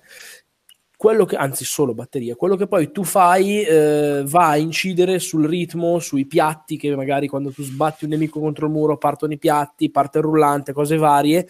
E la colonna sonora mh, da una parte ti incentiva ad andare ancora più forte, a rischiare, a fare ancora più casino, molto all'Outline Miami, dall'altra, come dire, si crea con quello che tu fai e quindi è una specie di eh, Urobot. È un po' quello che fa anche Devil May Mm, nì, lo- qua, qua la colonna sonora è veramente composta dalle tue azioni, cioè Devil May Cry gasa quando sale il contatore delle combo, ma è, è fissa. Qui invece sei tu che con la stessa azione che fai vai a comporre la colonna sonora un po' alla Rez, diciamo, come cosa. E mm, è piuttosto breve perché se non ricordo male sono quattro mondi, ovviamente ultra iper arci mega rigiocabile, molto stronzo, cioè alle volte ti fa incazzare perché ci sono dei nemici di merda, tipo quelli che esplodono, Tasci loro. ti consigliano, esatti, co- ti obbligano a rifare delle cose, e molto basato sulla run, tra l'altro, quindi tu parti, fai tutti questi livelli labirintici generati a caso, con la possibilità di vedere poi quando sei morto do- che percorso avevi fatto e quanto vicino eri arrivato alla fine, e poi ovviamente il livello di difficoltà ulteriore che si sblocca poi, e secondo me è un esperimento molto molto interessante, sia a livello di gameplay che a livello appunto artistico e soprattutto musicale, abbastanza direi un altro centro quasi pieno di, di Devolver, forse manca un po' il fattore originalità, nel senso che comunque è una struttura di gioco che si è già vista, però il- la, la confezione è assolutamente nuova e secondo me è degnissima. A me è piaciuto molto meno di quanto sia piaciuto a te. È un gioco carino, però per la parte musicale mi aspettavo qualcosina di un po' più elaborato. Dopo un po' a rullare dei piatti non ne facevo più, cioè mi ha rotto abbastanza il cazzo. Penso siano più gusti personali. Insomma. Eh, funzionava invece come gioco, anche se poi tutto sommato la roba che mette come variabili sono abbastanza poche. ecco. Quindi mi ha lasciato un po' freddo. Secondo me non... mi aspettavo molto. Probabilmente erano tanto alte le aspettative che lo aspettavo da un pochino. Carino, Sì, era, era non- sparito, diciamo, era- l'avevano annunciato, poi è sparito e poi vabbè è uscito. non, non mi ha lasciato sto grande ricordo. Va bene, momenti molto belli. Eh, Vito ci dice qualcosa Tommaso, di... io vi devo salutare. Vi do Va bene, ciao. Michele. Eh, ci sia- tra l'altro Simone ci ha fatto notare che non l'abbiamo salutato quando è andato via. Perché? Ciao Simone. Ciao Simone. eh, Povero Simoncino, chi è che non l'ha salutato? Va bene. Simoncino, il rapper. Vi- Vito, cosa dici? Chiudi, chiudi te. Ciao Michele, buonanotte. Ciao. Chiudi, chiudi te con Devil May Cry e Ace Combat. Ah, sceglietene uno, dai. Vabbè, faccio veloce. Devil May Cry, da giocatore non appassionato, pazzo di- degli action, mi sono fatto una run e non credo. Cioè, probabilmente me lo rigioco un pochettino perché in dei momenti mi ha dato veramente delle belle sensazioni, anche non imparando le combo e schiacciando un po' a caso, insomma, anche se alcune cose le riesce a fare. Hanno inserito delle belle variabili con i personaggi, ce n'è uno che è V, che è veramente molto diverso da quanto si è mai giocato in passato, molto nubo, infatti le S arrivavano come se piovessero. Eh, e probabilmente non piacerà agli appassionati degli action. E poi arriva invece Dante che è No, super pia- sborone, ci piace mette veramente- comunque, piace comunque, Vi. Perché è talmente nuovo, fresco e poi inserito in un contesto... Che ho sentito invece conosciuto. criticarlo da molti proprio come la merda. Io parlo per me, a me non mi ha dispiaciuto affatto, sinceramente. Eh, Vabbè, vai, vai. Eh, no, però quando arriva Dante, che poi c'è tutta questa roba loro che hanno in più come armi, come possibilità, da non appassionato ho l'impressione che veramente di carne al fuoco ne abbiano messa fin troppa. Cioè, è un gioco veramente ricchissimo come, come possibilità di combattimento in una maniera incredibile. È molto divertente. Che cos'è sto rumore? No, niente, non ti preoccupare. Tu continua. Sento il TT a manetta, ok, tipo di Discord. Eh, tante possibilità, per- persino troppe. Probabilmente una cosa che non mi ha fatto impazzire è un po' il ritmo, perché la cutscene, che tra l'altro sono bellissime, cioè una delle un gioco con le migliori cutscene in assoluto. Parlavo di animazione facciale di Spider-Man, ma avete riso in faccia. Ma cazzo, qui, qui si vede proprio dove siamo arrivati. Cioè, veramente un livello incredibile di animazione facciale, bellissimo. E nonostante la trama sia una cagata al solito di sta roba scema, insomma, erano comunque filmati molto belli da vedere. Riassumimela in tre parole la trama. Dicevo, scusami, no, non ci capisci un cazzo. Cioè, fondamentalmente io che non conoscevo vecchi, i vecchi figurati. Il Già problema comunque è andiamo dentro. Tra l'altro è pure abbastanza tagliato per un seguito perché finisce un po' mozzicone. Comunque è bello da vedere i filmati, quindi secondo me lì vinci comunque. Cioè, io mi aspetto quello quando mi fa vedere delle cazzine, non tanto la trama bella da film. Eh, dicevo un po' il ritmo perché veramente alterna una fase molto bella in cui ti diverti, ha poi la- la- il filmatino da qualche secondo, poi un'altra mozzicatina, un altro pochino, che è quella roba che un po' rompe il ritmo e me l'ha fatto un po' gustare di meno. Probabilmente gli manca pure qualche come quantità di combattimenti, se ne fanno abbastanza pochi e alterna molto più di boss. Comunque veramente un ottimo titolo, a me da non super appassionato, lo ripeto, ha divertito comunque tantissimo. Ace Combat, velocemente, volevi fare qualche domanda, qualcosa? No. Stai dicendo qualcosa? No. Ace Combat, secondo me, è probabilmente uno dei migliori episodi della serie, se non addirittura il migliore. Ma aspettavo di più dalla trama perché era dello scrittore di Ace Combat 3 e 4, che invece mi era piaciuto un sacco all'epoca perché c'avevano dei bei pipponi, insomma, abbastanza sentimentali. Qui è solo pippone. Palle così, alla fine non capivo neanche più chi era il nemico. perché Tra l'altro c'ha tre fazioni, le chiama Eula, Eulo e Eulino, cioè una roba insopportabile veramente come scelte. Non, non riuscivo proprio a distinguere mentre me le descriveva quello che succedeva. Eh, però dal punto di vista del gameplay si sono veramente smazzati tanto, ci sono tante missioni varie che ti fanno fare cose diverse, nonostante sia poi un arcade eh, di giochi di volo, fondamentalmente di combattimento. È tornato ai vecchi Ace Combat, quindi niente QTE, cose strane come le avevano riempite gli ultimi. Funziona benissimo, belle le missioni, graficamente molto bello, anche con la roba col metro variabile. E quindi, Ma cioè, VR? No, no, io non ce l'ho più PlayStation Bar, solo Oculus, quindi non l'ho provato, l'ho provato su PC io. Quindi scusa, Hai sentito? Marco, cos'è che gli hai chiesto? Mi ha chiesto della War e ho detto non c'ho più PlayStation War, io ho solo Oculus, quindi non, Sì, sì, no, quello ok, non l'ho provato, l'ho preso su PC. Va bene, niente, allora questo è quanto per questa sera direi, Eh, noi ci sentiremo credo a fine eh, aprile, perché prima appunto, È Pasqua. siamo- aprile- ah sì c'è Pasqua anche, vabbè vediamo adesso quando è la prossima puntata, Eh, probabilmente o, o subito prima o subito dopo Pasqua. E niente, io ringrazio i, i reduci di, di questa serata, Eh, Marco Muttura. Ciao Marco, non so che cazzo, dimmi, dammi un segno di vita. Abbiamo perso, mi sa. È rimasto, è lì pietrificato a dipingere miniature, va bene, neanche Ma- Marco, anche lui morto. Niente, saluto te allora, Vito. Ciao a tutti. che tristezza. che tristezza, ma culo. Ciao, ciao.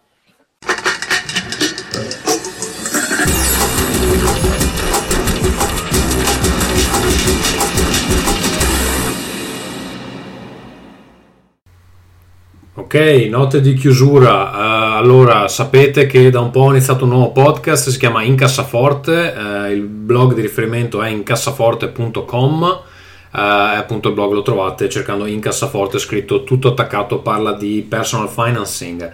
Quando questo episodio uscirà sarò in procinto o avrò appena registrato eh, un nuovo episodio di Roll Again, che è il mio altro podcast di eh, giochi a tavolo, giochi ruolo ehm, in cui parlerò tra l'altro del nuovo progetto che eh, viene portato per le demo a Play Modena dove mi troverete se vorrete allo stand A7 ehm, eh, appunto a fare demo e a vendere giochi. Eh, quindi se qualcuno di voi viene a Play Modena mi trovate eh, appunto questo stand. Eh, lo stand si chiama ehm, Alleanza Games noi siamo eh, attaccati al distributore Money Comics, eh, il- insomma la nostra etichetta in particolare si chiama The World Anvil, facciamo parte di Alleanza Games, che fa parte in questo caso dello stand Money Comics, dovrebbe essere uno stand abbastanza grosso, quindi dovreste trovarci. E appunto come dicevamo in puntata dovremmo essere di fianco allo stand di Manuel Casto, quindi ci troverete lì. Ehm, più informazioni sui giochi eh, le trovate a www.theworldanvil.com se invece siete qui solo per Rincast non ve ne frega niente del resto potete eh, supportare Rincast all'indirizzo patron.podbean.com slash Rincast. Come avete sentito durante la puntata comporremo una piccola canzone poesia o quel che ci esce eh, relativa alla vostra vita. E potete anche pagare per non farcele comporre Ehm, ovviamente potete sempre comprare su Amazon eh, utilizzando il nostro referral che trovate nella descrizione dell'episodio, trovate su Rincast www.rincast.it nel blog, se siete a desktop c'è il banner sulla eh, destra, altrimenti lo trovate in fondo da mobile. Ehm, allora, Discord di Rincast, come ho detto nel precedente episodio, verrà eliminato eh, visto che non viene utilizzato, eh, però ovviamente potete sempre parlare con noi eh, sulla chat che, che è molto vitale, molto allegra e molto goliardica, telegram.me slash rincast. Tutti questi indirizzi ci sono anche nella bio ehm, Twitter di, di Rincast nella descrizione dell'episodio. Ovviamente se siete appassionati di email potete continuare a mandarcele rincast.gmail.com tutto il resto lo trovate sempre su www.rincast.it. Social ormai non ve lo dico neanche più, cercate Rincast, ci trovate. Ehm, anche questa volta abbiamo montato l'episodio con Producer, il software del nostro ascoltatore Alex Raccuglia. Eh, è disponibile una beta pubblica che potete provare anche voi all'indirizzo ulti.media slash downloads. Eh, questo è quanto, noi ci risentiamo credo verso la fine di aprile. Ciao! Ringcast.